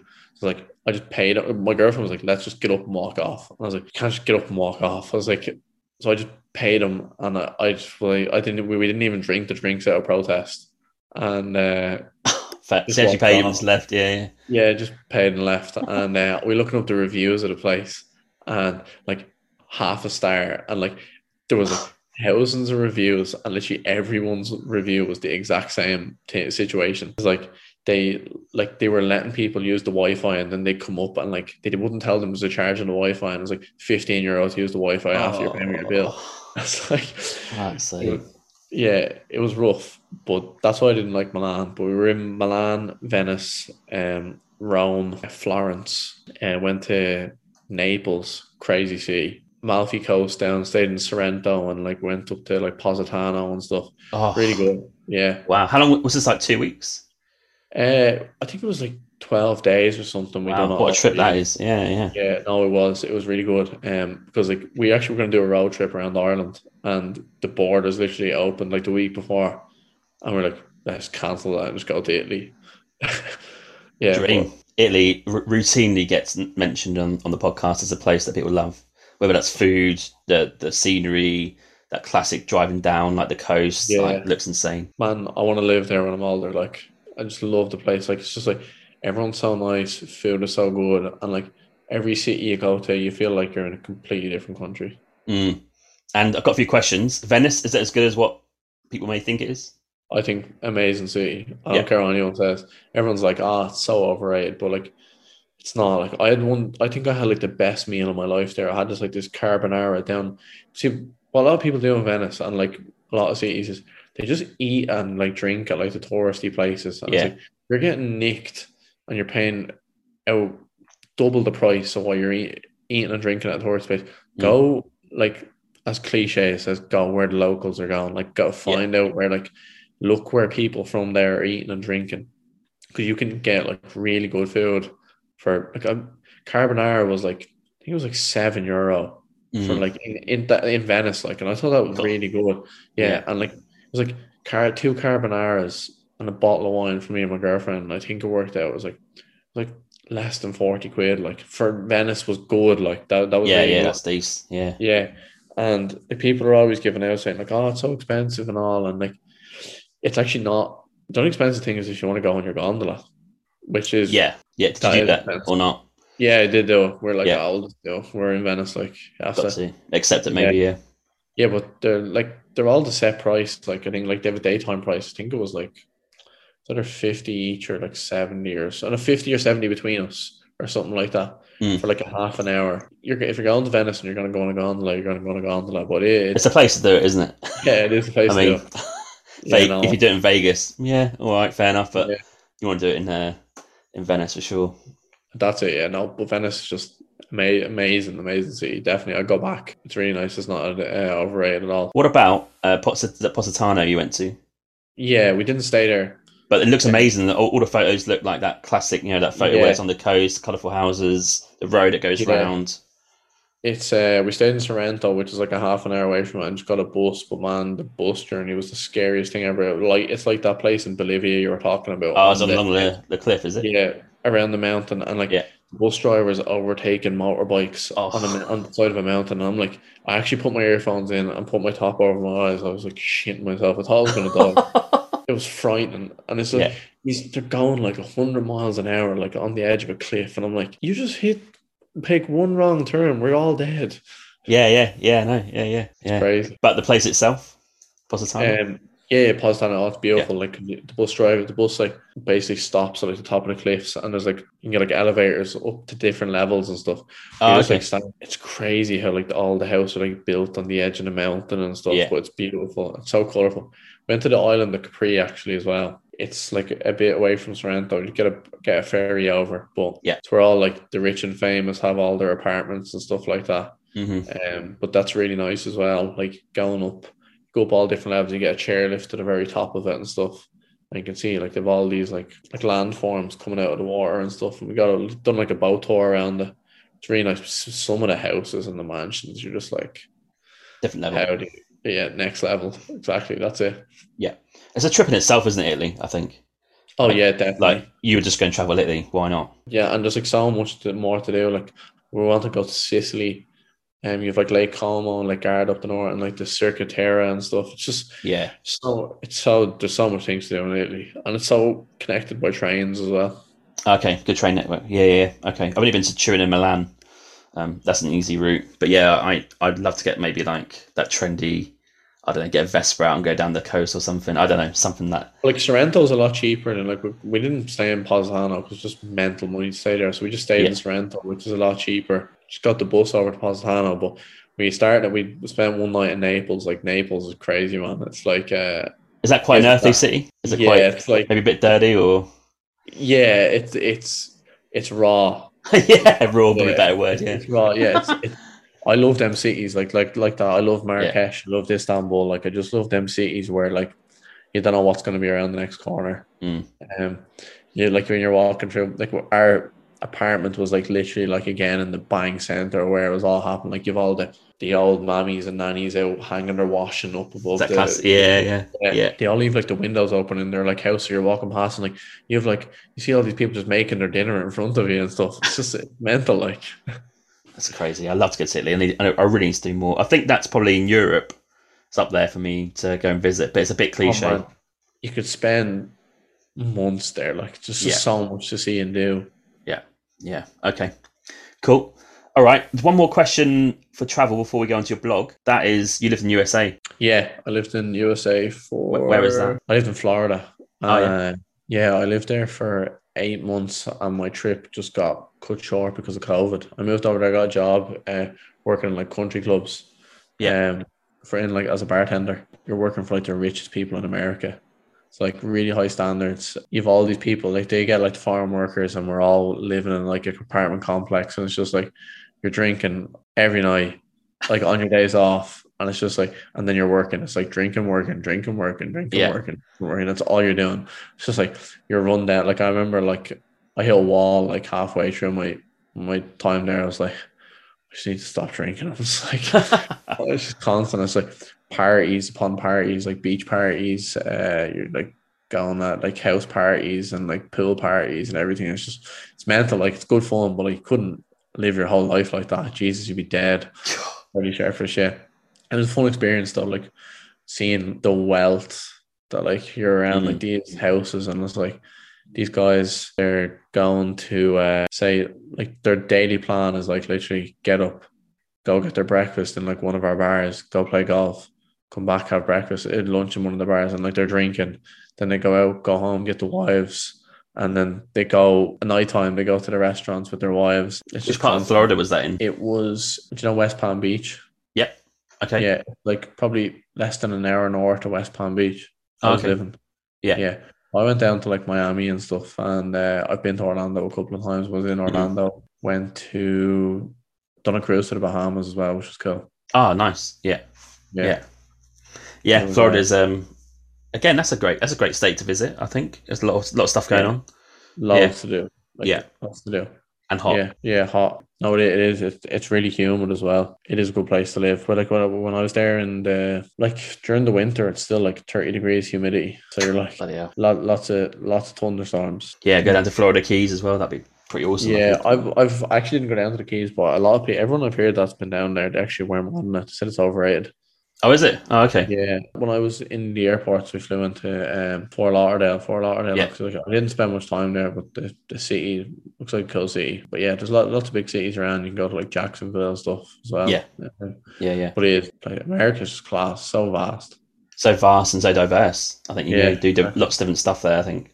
Yeah, Yeah. I have a lot of Americans that come on to say that they, they understand why people don't travel out outside of US because you you've got pretty much everything in US.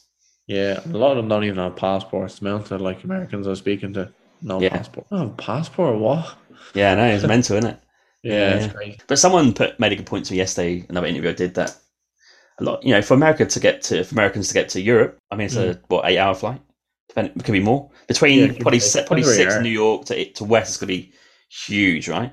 So it's not Yeah, an, it's not a quick it's not a quick thing, but Yeah. at least they, they can still get to like the Caribbean, for example, for a couple of hours in a flight, right? So there's no Yeah. real excuse, but I think it's a bit easy in Europe. You can go to different cultures really quickly. Yeah, that's it. Yeah, but they- they're close. Like when you're in Florida, like you're basically Central America. is just on your doorstep. Like Yeah, exactly. Yeah, yeah. so Hop- over there. far. Okay, cool. I'm going to talk about your blog. Yeah, Uh, where in Dublin? That's your blog. So you you diversified, or yeah, yeah, I guess you have Uh, from maybe just doing a generic blog, but now it's more Dublin based. So can you Yeah, tell us a so- bit, a bit about that? Yeah, basically, I had my own uh, blog. I started it probably say January last year. Kind of just had always had an idea of having a blog, and I was like, I didn't know what I really wanted to do with it and stuff. I didn't know which way to to go with it. Um, but I eventually, I was like, I kind of bit the bullet. I was like, I came back from America. I was like, I, do you know when you're just like working a job that you don't want to be working at, and you're just like, you're like, Yeah. this just isn't for me. Like, you know, like and like you have like that you know you have that drive to do something and like you know you can make something big but you just hasn't came to you yet Yeah. It's like I had this like I just came up like I seen all these like bloggers and stuff, and I was like, seems like a something different. I was like, I'm, I'm gonna take a course. I'd done a you know Nomadic Matt. Have you ever heard Nomadic Matt? Yeah, yeah, he's the original, right? Yeah. Yeah, yeah, yeah, one of the OG bloggers. I done one of Yeah. his courses, and I was like, just kind of done it and see it was his like how to make money from blogging course. Yeah. kind of just done that, and I was like, right, I'm gonna set my own website and just go for it. Yeah. So uh, set my own blog, and uh, I was busting it out. Like I was working my full time job, and I was doing that, and basically working two full time jobs. Like weekends, I was doing my blog every day before I was going to work because I work night shift. So Yeah. I was literally working like six hours on my blog before I go into work, and then at work. And like I had it to like a stage, I was getting about like three, just under three k views a month. That was Yeah. like within a year, and like everyone I spoke to, like that's pretty good for like a year on like your first year. But like I put a lot of work into it, and I branded around myself, and I was like kind of trying to hit off a niche of like Europe travel. I generally just feel something's like I just feel like I was what I was doing was right, but something wasn't right. Okay. I was Yeah, like, yeah. yeah. I was like, kind of like, I don't know. I just had this thing in my head, and my subscription for uh, my website was like, it was renewing. Like I had the white website basically up for a year, and I had to pay like I, I would have to get into like a three year contract then with them. Mhm. And I was like, I have to get into a three three year contract here, and I was like, I was like, right, grand. I didn't care, but then something still didn't feel right. I was like, I kind of was like doing research, and I stumbled across like I was like, there wasn't that many, like there was like magazine websites, but they weren't really like blogs doing like Dublin. Yeah. And I was like, right, there's something. I'm like, and I'm, I was thinking about, like, I was chatting to a lot of bloggers, and they were like telling me, like, you need this day and age because it's just so many people blogging. I was like, you need a niche, like, you need to go niche, really niche. So I was like, am I going to jump into this three year contract and be stuck with this website that may or may not work? Or is there something there that nobody has really done yet? Mm. and like it's going to be easier to rank. It can rank faster. So it's just like, okay, I'm doing it. So I was just like, literally ended my subscription, emailed everyone like I had like sh- stuff with like saying like I'm finishing up this website. I had like guest posts I had to put up. I had I got like one or two sponsorship deals with the website. Like it wasn't much money, but it was like paid articles and stuff. I was like I had to email these people and say like oh, this website's coming offline. Like I'm I'm done with it. So I literally didn't finish my subscription. Emailed everyone had to email, and I can't even get back into my email to see what anyone replied to me. And I just gave them my details. I was like, "This is my other email. If you need to get in touch with me, do this. this I'm setting up a new website." Um, so done that, and I started my website. Where in Dublin, so like the main goal is to build it up so it's basically a tool for anybody coming to Dublin or visiting Dublin now or in the near future. They know they can get like inspiration from or something they need about like travel information. They can go and get that from there. That's basically it. So I'm just building up at the moment. Because I'll tell you why it's a great idea for a number of reasons. I voted yes when you put it on Twitter, I think, about whether you should do that. I was like, yeah, yeah, 100%. Because for Dublin as well, we said before the recording, it's a classic cliche place where people go for a stag do. Yeah, Yeah. we've all been to Temple Bar, we've all done that. No one needs to know about that because it's, it's kind of already known. What is the stuff that's around that and outside of it, like that people should maybe check out because Exactly. Yeah. there must be some must be more stuff than just that, right? So yeah, I I totally agree with niching down to Dublin. I think it can only go one way because if you if you're giving out advice about places to see that people maybe not even realise, that's going to diversify Exactly. people's travel there. Yeah, exactly There's so much around Dublin and around that people don't even know about. You know, like people visit Dublin and stuff, but like it's all like a lot of people that visit Dublin. It's like that for tourists. There's not enough information out there about it either. That's good for you. Yeah, yeah, Yeah, there is. Yeah. Like, there, there is stuff out there. Like you, you can find whatever you need to find, but Mm. there's nobody really. There's like a couple of websites like to do like as I said, like magazine, blog websites, but they're not in depth Yeah. articles that people can't find much about it. You know. yeah. So where in Dublin, I just like came up with the idea. Nice. And what is the website? Just to clarify. Uh, it's obviously www.whereindublin.com. Okay. Uh, yeah, whereindublin.com. You can check it out on Instagram, where in Dublin too, and then Twitter is where in Dublin. But the Instagram and thing isn't really doing much at the moment because obviously it's small and starting out. But Yeah. then I have my own personal Instagram as well, which I do a lot of my traveling stuff, which is as Adam goes, which was my original website. But like I still like doing Instagram on my photography and stuff, and especially when I'm going to be on the road full time. I'm gonna be getting into. I'm gonna try going to TikTok, get some cool. Like I, I think there's a niche there for doing like crazy stuff on TikTok and like going chilling with like locals and like find way they live their lives and just eating random food that you've never heard about and stuff like that. So I'm gonna try get into that scene when I'm away and see how it goes. Okay, I'll put all the links to those in the show notes. So Yeah, um, people can um, access them pretty easily, and Yeah. that, that leads nicely quickly onto your trip. So you're going to go off, hopefully in well, is it set in stone or is it kind of? Yeah, oh no, well flights are booked. Oh, right, okay, yeah. So you, you're going on a on a world trip. Yeah, yeah, world trip. Uh, so I'm finishing up my last day of work is the 28th of June, Yeah, and then on the 5th of August, I'm going around. I'm going to the Balkans for one month, uh, solo. I'm Yeah. doing. Uh, I'm starting in Belgium actually, and uh, going to Slovenia. Then I'm getting the train to Slovenia. Uh, then Slovenia, Croatia, uh, Bosnia, Serbia, Montenegro, Albania, North Macedonia, all down there, Greece, every, yeah, yeah, all great little area. Yeah, It's like yeah, you have nine countries there. Yeah. I'm gonna go to, so uh, it'll be interesting. It'll be like a, it's gonna be a test, definitely solo. Uh, yeah, I like testing myself in them situations. yeah. You got to, yeah, yeah, yeah. Get out of the comfort zone. Comfort is the thief of joy. Is, is that the is that the same? yeah, So yeah, yeah. That's that's awesome. And you're gonna go to other places from there after that. Uh, so basically, I'm coming home then for 10 days because my girlfriend's then coming with me. We're going to Southeast Asia. We're stopping off at Jordan on the way. Yeah. And uh, just going to go all through Southeast Asia. Might base up shop up in uh, Vietnam and then just wing it from there and see how it goes. You know, man, I don't yeah. like planning too much into advance, you know, but that's the, the rough idea. We just have the, fl- I have the flights booked from Dublin to Belgium and then my flight back from Athens in Greece to Dublin, and then in ten days later, I have my flights booked from Dublin to Amman in Jordan, and then that's a one way flight. Love that. One way flight. That's the dream words Yeah. for me when I hear people say that.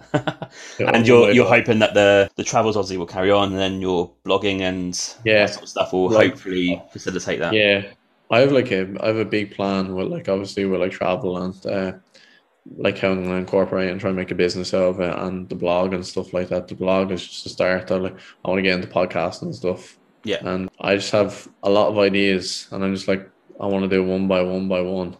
You know. Yeah, it's quite overwhelming, isn't it? I've got ideas in my head. I'm like, oh, I should do that, do that.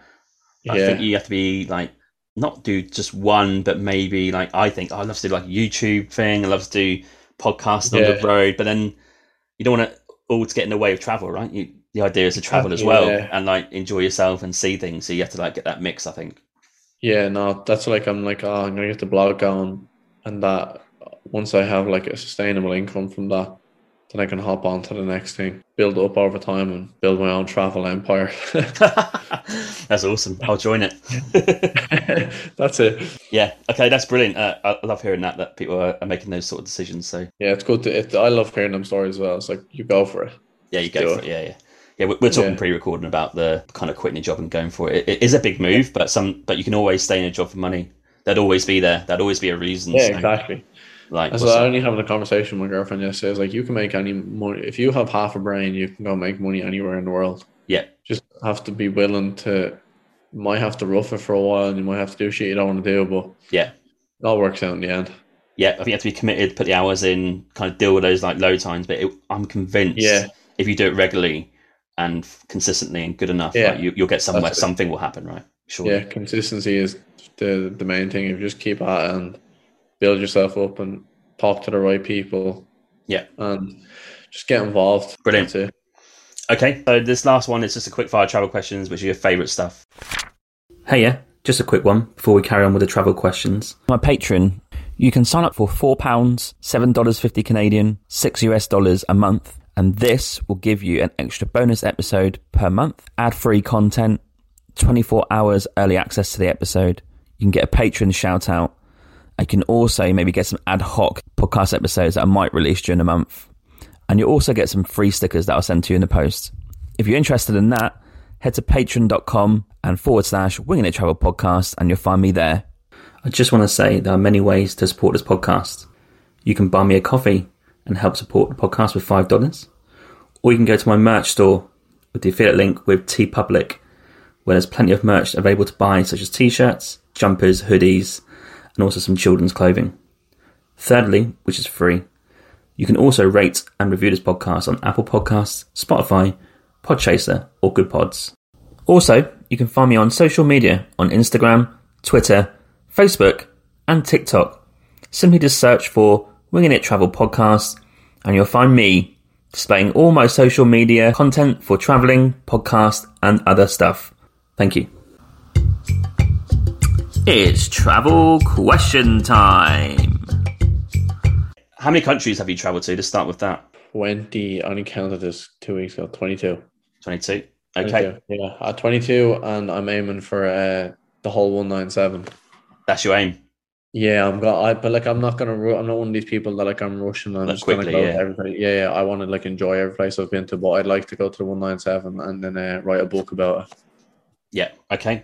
Yeah. I think. Do you know Drew Binsky. The uh, yeah, man, I love yeah. him. I love watching stuff. he he's cool. He he said the other day that he's enjoyed travel since he's done the one nine seven because he can now actually go there with no Relax. pressure. Yeah. Yeah. Yeah, exactly. Yeah, no, it is. But I'm not putting myself under pressure. Like if I die, and I'm after being to a hundred, or if I can't, like I'm not gonna. I'd rather get a hundred done at a nice pace rather than doing one nine seven and then being like rushing. Like I'm going Yeah. here for a day, here for another day, and then here for another day. I don't want. to I don't like that. Yeah. I totally agree. Yeah. Yeah. Absolutely. I think I secretly have that aim one nine seven. Um, Yeah. We'll see. We'll see how it goes. Yeah, see, one one thing you're just like, I get when I'm somewhere and I'm like, do you know when you're just like beside a country, I'm like, I can just go over to Porto now. Just like go in there for a couple of days if I have time. So like when I was in uh, Vienna there, uh, Yeah. about three weeks ago, I was we were there, went to Czech Republic, Austria. And they're like, Slovakia is only an hour away. Right. yeah. It's tempting. Yeah, I was like, ah, let's just go. and Vienna was like a bit boring, so I was like, I was kind of bored anyway. Vienna, so I was like, ah, yeah, let's go to Bratislava and see what it's like. yeah. Yeah. Fair. Those landlocked countries must be tempting. Yeah, it's so tempting. Yeah. Okay. And out of those 22 countries that you mentioned, maybe three of your favorite ones. Uh, I'll judge mine like my favorite countries are more like it's not how relaxed or anything it was. It's like how in, I love it. I judge it on intensity. Yeah. I just love like intense places. Um, so I'll say I'm gonna say Italy because I just love Italy. That wasn't intense, but that's just like my favorite country I've been to. I just love love it. Yeah. And then I'm gonna go Turkey and I'm gonna say Morocco, not because like I was not saying I was like, oh like I'd live there. Like I wouldn't Mm. live there. But like it's just the experience of like being in a place so far and I love that. Yeah.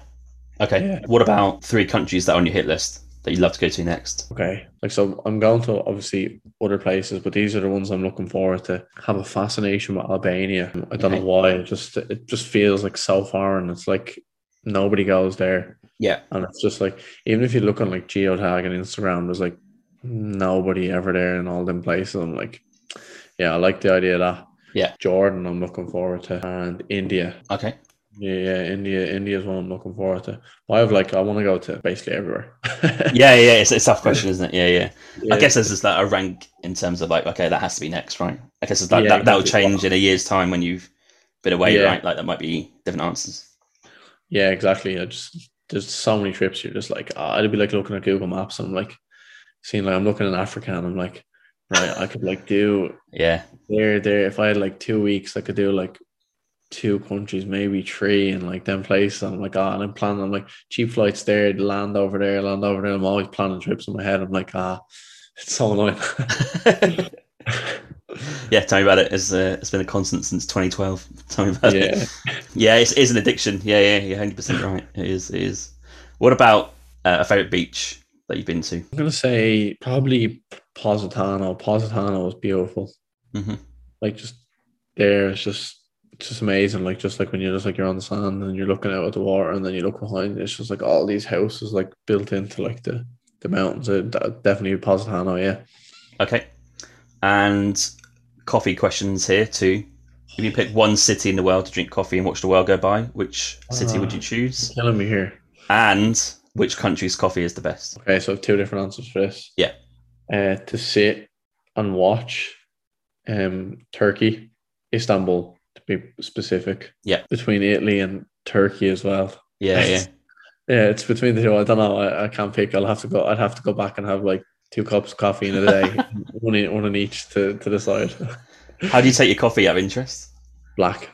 Yeah, same. Yeah, it's flat. Yeah, black- no milk, Well, I. I actually I was always a milk. I used to have milk, and then uh, I have like a kind of I'm kind of my stomach's quite bad with milk now, so I just ended up just going straight black.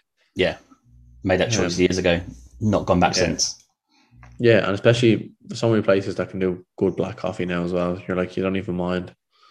Yeah, I used to have sugar in my coffee, but I, I probably do miss it a little bit. But I I'm too far in Yeah. now with with no sugar. I sugar. used to be like that as well, and now I'm just full on hardcore coffee black. what about a favorite city? A tie between Istanbul and Florence. I didn't even actually haven't even spoke about Florence, man. Florence is beautiful. One of those gems that not many people go but It's more like full of Italian tourists, but I really like Florence. Uh, probably Istanbul or Florence. Okay, I'm gonna say, yeah, Yeah, that's cool. You like your walking and trekking, so maybe a favorite walk or trek that you've done. Carrauntoohil in Kerry is highest mountain in Ireland, but if you if you've if you're no experience, you're better off getting a guide. Okay, Um, because parts of it are dodgy and the weather can change quite quickly because beside the Atlantic Ocean. Yeah. So if you get quite high and parts of it's quite ridgy, so if you're up there and you've no experience doing shit like that, it can change quite quickly. Yeah. Um. Yeah, but Carrauntoohil, like the views up there, just incredible. okay. Mm. And what about a favorite party place that you've been to? Magaluf. yes, love that answer. Magaluf good one. It's Magaluf's good. Another one, good one as well. If you're looking for a cheap boozy holiday, is uh, Tenerife. I'm Yeah. sure to Tenerife. Classic. Yeah, yeah. Tenerife's good. Uh, they're the, the the good spots now. I I've stayed away from drinking holidays. Actually, no. Obviously, I was skiing in January, but I hadn't done one in a couple of years before that. I have my cousin's stag Mm. coming up next year, and he's talking about going to Greece. Faliraki. Don't know. Yeah, don't know where he's going, but Okay. uh, it will be interesting. Yeah, these are the classic places you hear when you're like 18. Oh, where should we go? Oh, Tenerife, Magaluf, Yeah, Costa del. Sol. I don't know. Yeah, all, all down them directions. Yeah, Yeah. okay. What about a favorite landmark that's either man-made or nature? I was fascinated by Norway. It's not as much a landmark or nature, but just like the mountains in Norway are just Mm. next level. Whereas like I'd love to go back Yeah. and go in the the summertime even, but so expensive. Oh, Like it. ridiculous expensive. Yeah, yeah, hundred percent. Like Yeah. I think it was like eight euro for a can of Coke or something when I was there last time. Yeah. No, I'm not having that. No one is twenty p in Southeast Asia. Yeah, I can't deal with that. And like everyone says, like in Norway, it's like you're renting a car, you'll get the best out of the experience and stuff. But like, imagine prices renting a car, like Yeah, yeah. It's almost like a holiday destination, not really like a backpacker destination. I think. yeah, yeah, yeah, definitely. If you're just Yeah. going for a week or so and you have that money there, definitely. But uh, I definitely love to go back. Norway's lovely. Yeah. Okay. What about this is a quite an important question: cuisine or food? So maybe a country's favorite dish, or just as a whole, the whole cuisine. Any favorites? Obviously, in Vienna, you have the schnitzel, which is quite good. Italy easily wins on food. It's Yeah. the best food country in the world, easily. I was eating, I had a pizza every day for my lunch, every day Yeah, it's there. insane. Yeah, yeah. Yeah, Proper pizza. like- Yeah. four euro for a pizza, and it's proper pizza. Yeah, Yeah. Um, Italy for food. Um, Turkey has. Uh, I don't know if you ever heard of baklava. Oh yeah, yeah, yeah. Yeah, Dessert. baklava is good. Obviously, America. You have your obviously your burgers are dirty over there. So you're into your Very, burger. very. Yeah. Yeah. Canada has those. Uh, what's that sauce? It's like on. It's like chips and gravy or something. Yeah, poutine.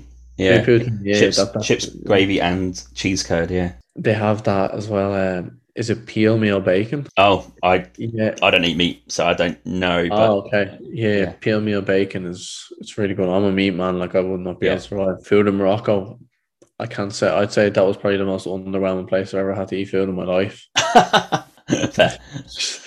Like I, re- I really struggled over there. Yeah. Okay. And a few more questions. Maybe a favorite activity. I don't know if it's high adrenaline or just something that you've done Oh. that's been pretty cool. For my top activity, staying in the Sahara Desert, just Yeah. being in the middle of nowhere, not being on your phone with the local people, and they're all just there playing their tunes and get some good pictures with them with like the flames and stuff. And it was Mm. just it was fun. It was good, and like being on camels and stuff, and it was good. Okay. And if you could live in another country that you've not lived in before, where would you live? Italy. Yeah, I think that Yeah. I knew that was coming. And a few more questions. Maybe a country that's the best value for money that you've seen on your travels. Turkey is easily the cheapest place I've been. Bratislava, uh, Slovakia. so cheap as well. Okay. And you're looking for somewhere in Europe, Turkey's probably the cheapest though. Turkey's just incredibly cheap. It's like Okay. I don't even know how it's that cheap. You're just like walking around. I'm like, wow, like you're in a taxi cheap for you to get in a taxi for ten minutes to get take public transport. Like Wow. Yeah. That's mental. Okay, one last question to finish the podcast is if someone is almost like you, so they're thinking about maybe possibly quitting their job and going traveling uh, on a world trip, but are qu- not quite sure if they should go or why they should go, what would you say in a few sentences why someone should go? go because don't know what's gonna happen. Like you're just gonna sit here and live your your basic life and like know every day you're gonna get up and you're gonna go to work and then you're gonna have your few pints on the weekend and get a takeaway on a Sunday, or are you gonna go and put yourself in a situation where you haven't a clue what's gonna happen every day and just that adventure. It's like it's scary. It is scary at the start, but when you actually when you go do it, it's a, it's a drug. I actually think it's like it's just a disorder there. for somebody who has Yeah. it's like it's addicted. I think Like, we're both the same. Yeah, I think we both got it. Yeah, no, no, no worries about that. travel is on my mind. I'd say like seventy to eighty percent of the day. Yeah, It's yeah, like I I'm concur. constantly like if I'm on my phone, I'm looking at like I just always just get these random trip ideas in my head, and I'm like there try to plan them out. I'm like I don't even know when I'm gonna get the time to go on this trip, but I'm just Yeah. like so uh like travel pl- planning for trips is just so fun. But you just if you go, if you just go and get that experience, like especially if you're going on your own as well, go stay in a hostel, go dip your feet in. Go like Lisbon is like a great city if you want to go. Like I might went to my first solo trip to Lisbon. It's like a great city if you want to go and dip your feet into solo travel. Yeah. Go to like the big popular places where touristy places. Like I went to obviously moved to America on my own, but then I went to solo travel in Lisbon, went solo in Berlin, um, solo in London, and then now, I'm taking that the next step. I'm going solo for a month in the Mm. Balkans. It's gonna be it's gonna be something different, but I'm excited. Like Yeah, yeah. The It's the unknown. That's what uh, is so Yeah. good about it, right? it's all about the people you meet as well. Like I'm like Yeah. some of my friends and my family, they're like, why are you going to them places? I'm like, because you aren't gonna come with me and go somewhere. so I'm like, the option's open for anybody to come travel and me. Come with me if you want, and if you don't want to come, go on my own. Yeah. See you soon. That's it. Like, okay, Adam, thanks for coming on. I really appreciate you staying up that late thanks for having to. Good, good yeah. chat. come on Yeah. as a guest, and I really appreciate you making time. And it's been a great chat. Thanks for having me on. Been good. Yeah, no worries, and I'll catch you soon. Okay. See you later. Thanks. Yeah. Thank you for listening to my Winging It Travel podcast episode today. You can find me on Instagram at James Hammond Travel or Winging It Travel Podcast. You can search for both. I release weekly clips of this podcast episode, as well as photos from the last 8 to 10 years of my travels. You can also follow me on TikTok, Facebook, and Pinterest by searching Winging It Travel Podcast. I do release daily content to do with travel and the podcast throughout the week.